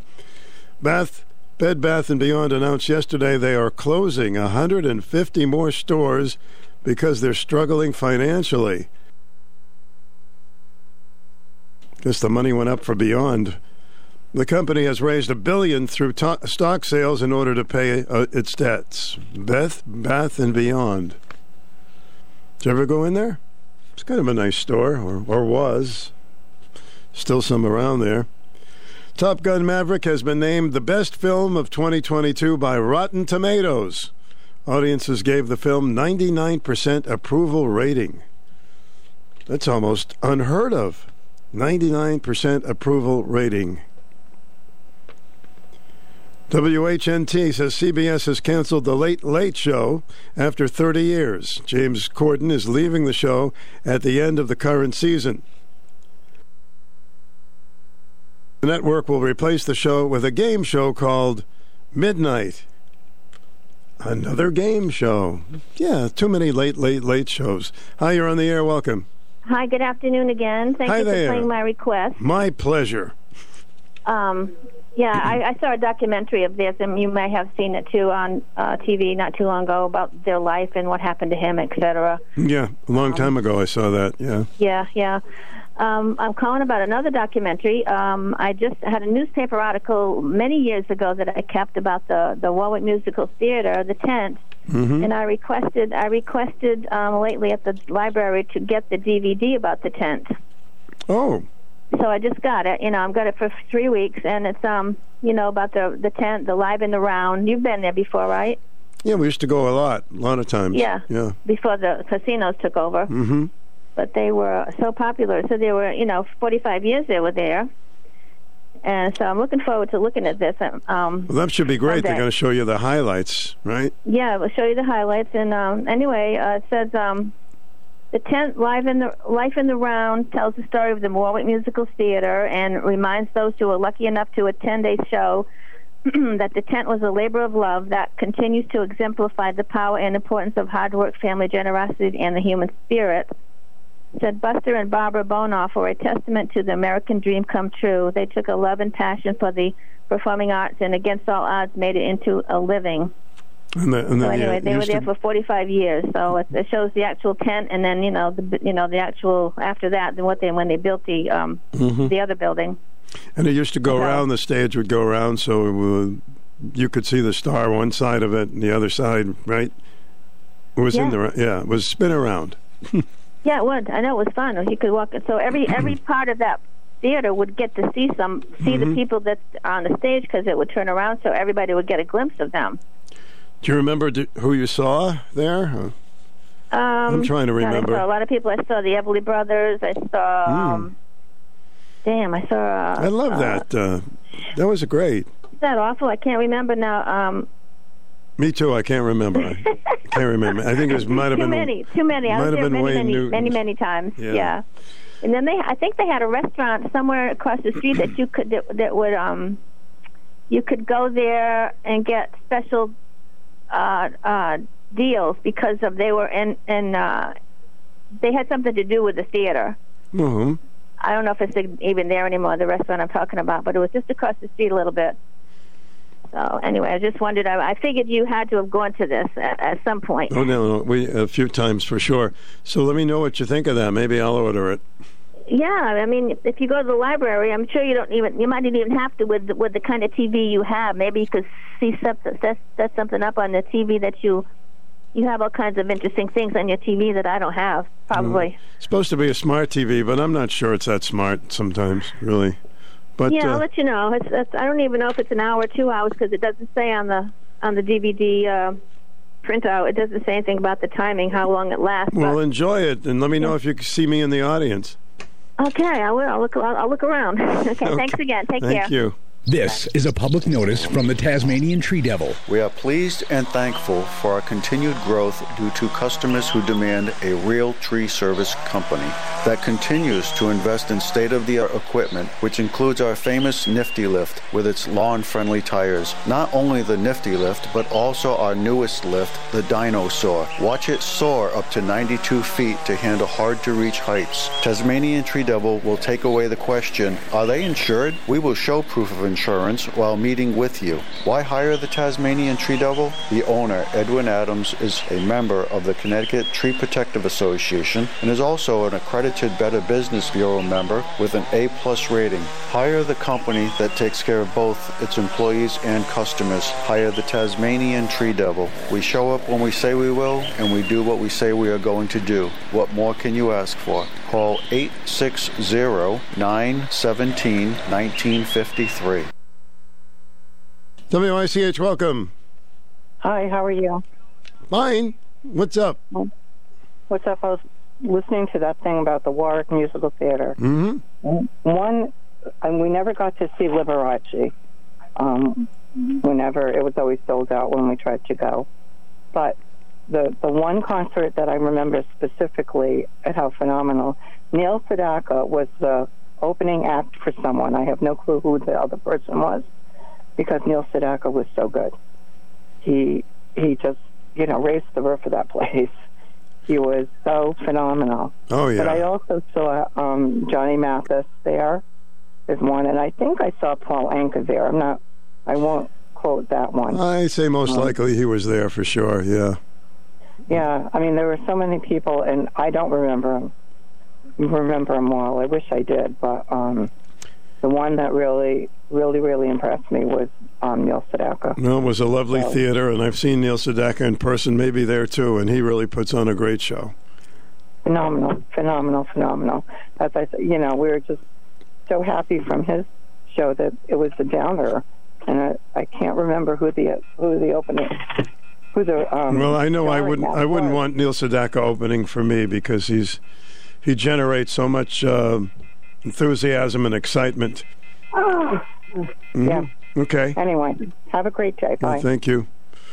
We lost somebody on the other line, 889-5252. Keep in mind when I am on a call and and you're calling in, I put you on hold so you won't hear anything, but you'll know that you're on hold.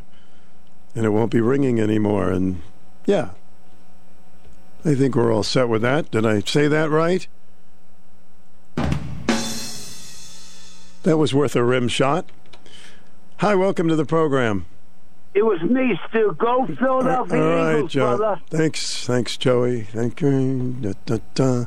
So across the street from uh, Kansas City Chiefs, uh, well, they have a bar, Kansas City, and Super Bowl night they're going to close that bar because they won't be able to keep up with all the people. It's one of the reasons. So, and you know as well as I do, when there are more people than the bar can fit and everybody is boozed up and wild, I don't blame the guy for closing it. There's always some jerk that'll cause some damage. You know, it's funny when sometimes when people, you know, the Super Bowl, the World Series, these are buffoons that go and and start wrecking things. I know it makes no sense. I get it. Hi, welcome to the program. hmm I think these are people that just want to cause trouble anyway. You know, should force them to uh, six weeks of wa- watching old Mickey Mouse Club shows if they are caught causing a riot after a big game. Make them watch old Mickey Mouse. Well, they might find that as a good thing. Now let's join the Mouseketeers. Oh boy! Come along and sing our song and join our family. Let's spell it.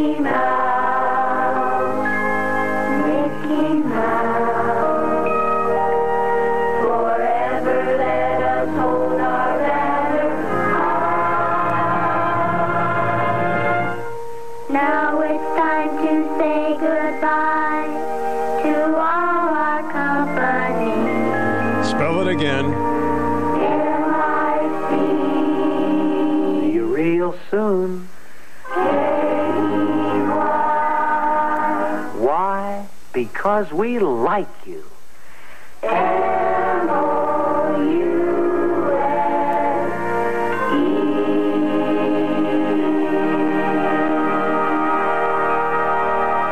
You know, somebody just slipped me a Mickey, and I had to put that on. Let's go back to the lines. You're on the air. Welcome. I have to stop laughing first. That was so cute. I um I wanted to say this is a good one to ask your um listeners who has been on TV shows before. Who's been on a TV show? Um Have you? Maybe maybe yes. Uh, maybe it was not. I wasn't acting or anything. Um, maybe it was community auditions. Um, you know, like Dick Pillar was saying, because I used to watch that show. It could be Romper Room or the Ranger Andy show, which I was on. Yes, with a with a Oh, group. that was you. Uh, okay. Oh yeah, yeah. My But friend was, um, Dennis, I uh, was in the- a, a camp for the summer. My friend Dennis was in the peanut gallery at the Howdy Doody show. Who? Uh, Dennis, uh, who used to work here, a fella Oh. named Dennis. Yeah, I mean it's it, you know Romper Room and but we were at a, a camp for the summer, and um, Awana. I don't know if you ever heard of that particular youth organization group. Um, No. On our way back from camp, here we are at WFSB Studios, Channel Three in Hartford, and they pulled in. They didn't tell us we were going to be on, and we were on. And of course, they told us when to watch so we could see ourselves. And they gave us a VHS tape. Of course, I don't have that. I was on. Uh, I was on a current affair, and I'm not proud of it, but I was on. Really? hmm The photographers came up and they filmed a, a portion of me on the show and doing the talk. It was about a situation in Norwich with a couple who were feuding, and see. hmm Yeah. And I was like on TV. I used to work across uh, on Main Street in Niantic, and Millstone, you know, was right there. And every now and then, the you know the news team would be on the street saying, "Hi, would you mind if I ask you a question? How do you feel about uh, solar energy and the windmills and all that stuff?" And I just happened to be outside, you know, just waiting for my next client on Main Street. And um, oh, oh, okay. So I answered the question. I thought, oh, there I am on TV again. And uh, at the Hartford, at the Capitol, one time we were um, up there for something, hairdressing school or something. I don't remember. And there they were again. I'm thinking, I don't know what what the big draw is to see yourself on TV, but it's kind of kind of neat. You probably don't like it. Oh, I, I didn't mind. I mean, I didn't mind. I have a, f- a video of it. Um, you know, people uh, love that stuff, and Yeah. you know, It's just as long as your hair looked okay. Who cares? yeah, that's well. That when I they came up and filmed my hair, I had a lot of hair. I, I like what you said. And there's our our resident hairdresser. Yes. that was cute. All right, I'll I'll, I'll talk to you. Have All a good right. rest of your weekend. Thank you. You Bye, too. Sue. Anybody on television? You ever been on television? It's amazing. You you think, well, who's going to see you on television? I got a, a call from a friend who was in Canada, and he happened to watch that show that night. And then I also got a call from somebody I hadn't talked to or seen in 25 years. It's like, whoa. Yeesh. All right, seven minutes till two. WICH 43 degrees. It's that kind of day today. If you want to check in, we do have a few more minutes to. Uh, everybody's talking about pizza these days, huh? It's going to be so much pizza during the games. How do you like your pizza? Well, I like it with a fork. Uh, let's see. Just about everybody's going to order pizza on the Super Bowl Sunday. Is that one of the big things? I don't like all that chips and dip. You know? The Culinary Visions panel recently asked 500 consumers about their pizza preferences. 76% of people prefer a meat lover's pizza to all other pies. Men are more likely to order meat toppings than women. Women favor pizza with various cheese toppings more than men. Top three toppings extra cheese, pepperoni, and mushrooms. Don't like anchovies. Top three meat toppings pepperoni, Italian sausage, and bacon. Survey by Pizza, Pizza, Pizza, Pizza, and Pizza reveals that 53% of women say cheese is their favorite pizza topping, 51% of men say pepperoni is their favorite. 30% of people have eaten pizza for breakfast. I don't see anything wrong with that. 41% of people like their pizza cold.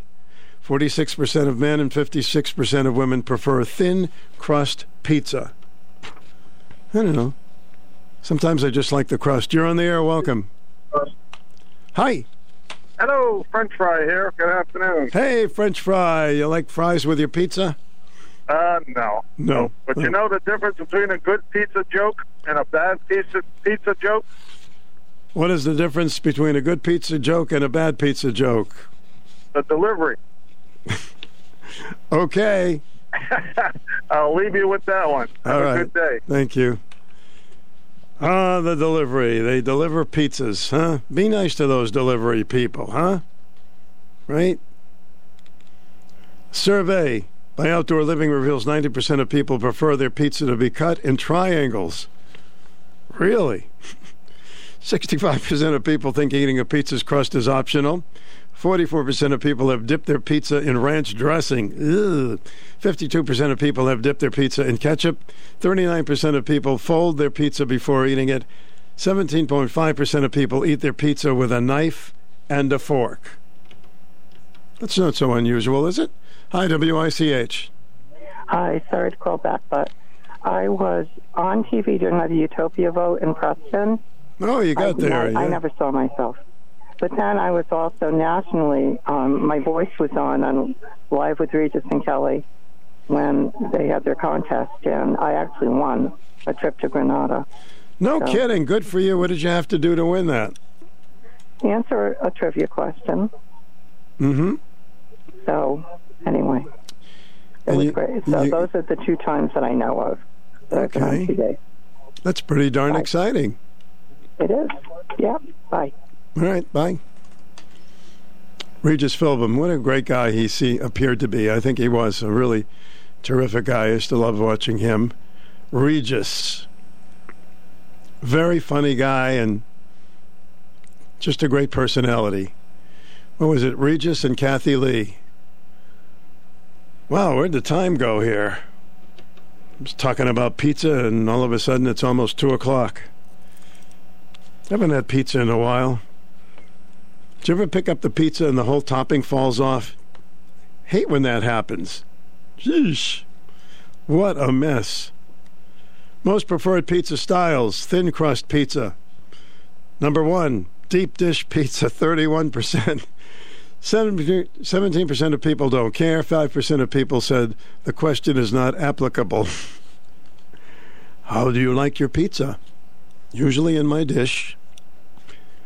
Best pizza cities in America, according to a survey. Number one, Detroit. Number two, Cleveland. Number three, Columbus, Ohio. Four, Boston. Five, Pittsburgh. Indianapolis, six. Providence, seven. St. Louis, eight. Philadelphia, nine. And Norfolk, Virginia, number 10. Do we have time for a pizza and romance study? People who like meat on their pizza generally prefer dating redheads. This is hysterical. People who like tuna on their pizza are attracted to partners with dark hair. 60% of people believe the way to someone's heart is through their stomach. 55% of people look for a shared love of food while seeking a partner. Oh, well, that helps. You know, that helps. You don't want on a first date to be invited over uh, the house and there's liver and onions and, you know. Have every movie for the next year spoiled me. Hmm. 29% of people prefer thin crust pizza. I told you about that one. All right. Listen, uh, I hope your team wins in the Super Bowl. I hope they both win for you. Hi, welcome. Okay, sorry, I called back again too. think that lady beat me. If, if she got her voice on on uh, Regis, that's pretty cool. Yeah, that's a good one. Okay. And I am a redhead, and uh, I'm going to ask my customers if they prefer a redhead because they like meat lovers pizza. Oh, we'll find out the truth. Let me know. It's a bunch of it's a load of hooey. I think that's. I don't like hooey on my pizza either. Yeah. I'm a margarita pizza. We like mushrooms and onions in our house, and we do like anchovies. Sorry to say. Okay. To each his own. hmm Yes, my aunt Chovy, she loved pizza. Anchovies. What is it about anchovies that? All right, I think I am. I'm just getting warmed up here, but we got to go. Right after the news, uh, Jimmy Fallon, and the the phones are lit up because you love pizza. I know, but have a great weekend, everybody. Don't forget Keith C. Rice entertaining you tomorrow. Please be kind to each other. And that's the end of our show, ladies and gentlemen. Hope you'll be with us again tomorrow. Goodbye. Keith C. Rice in for me on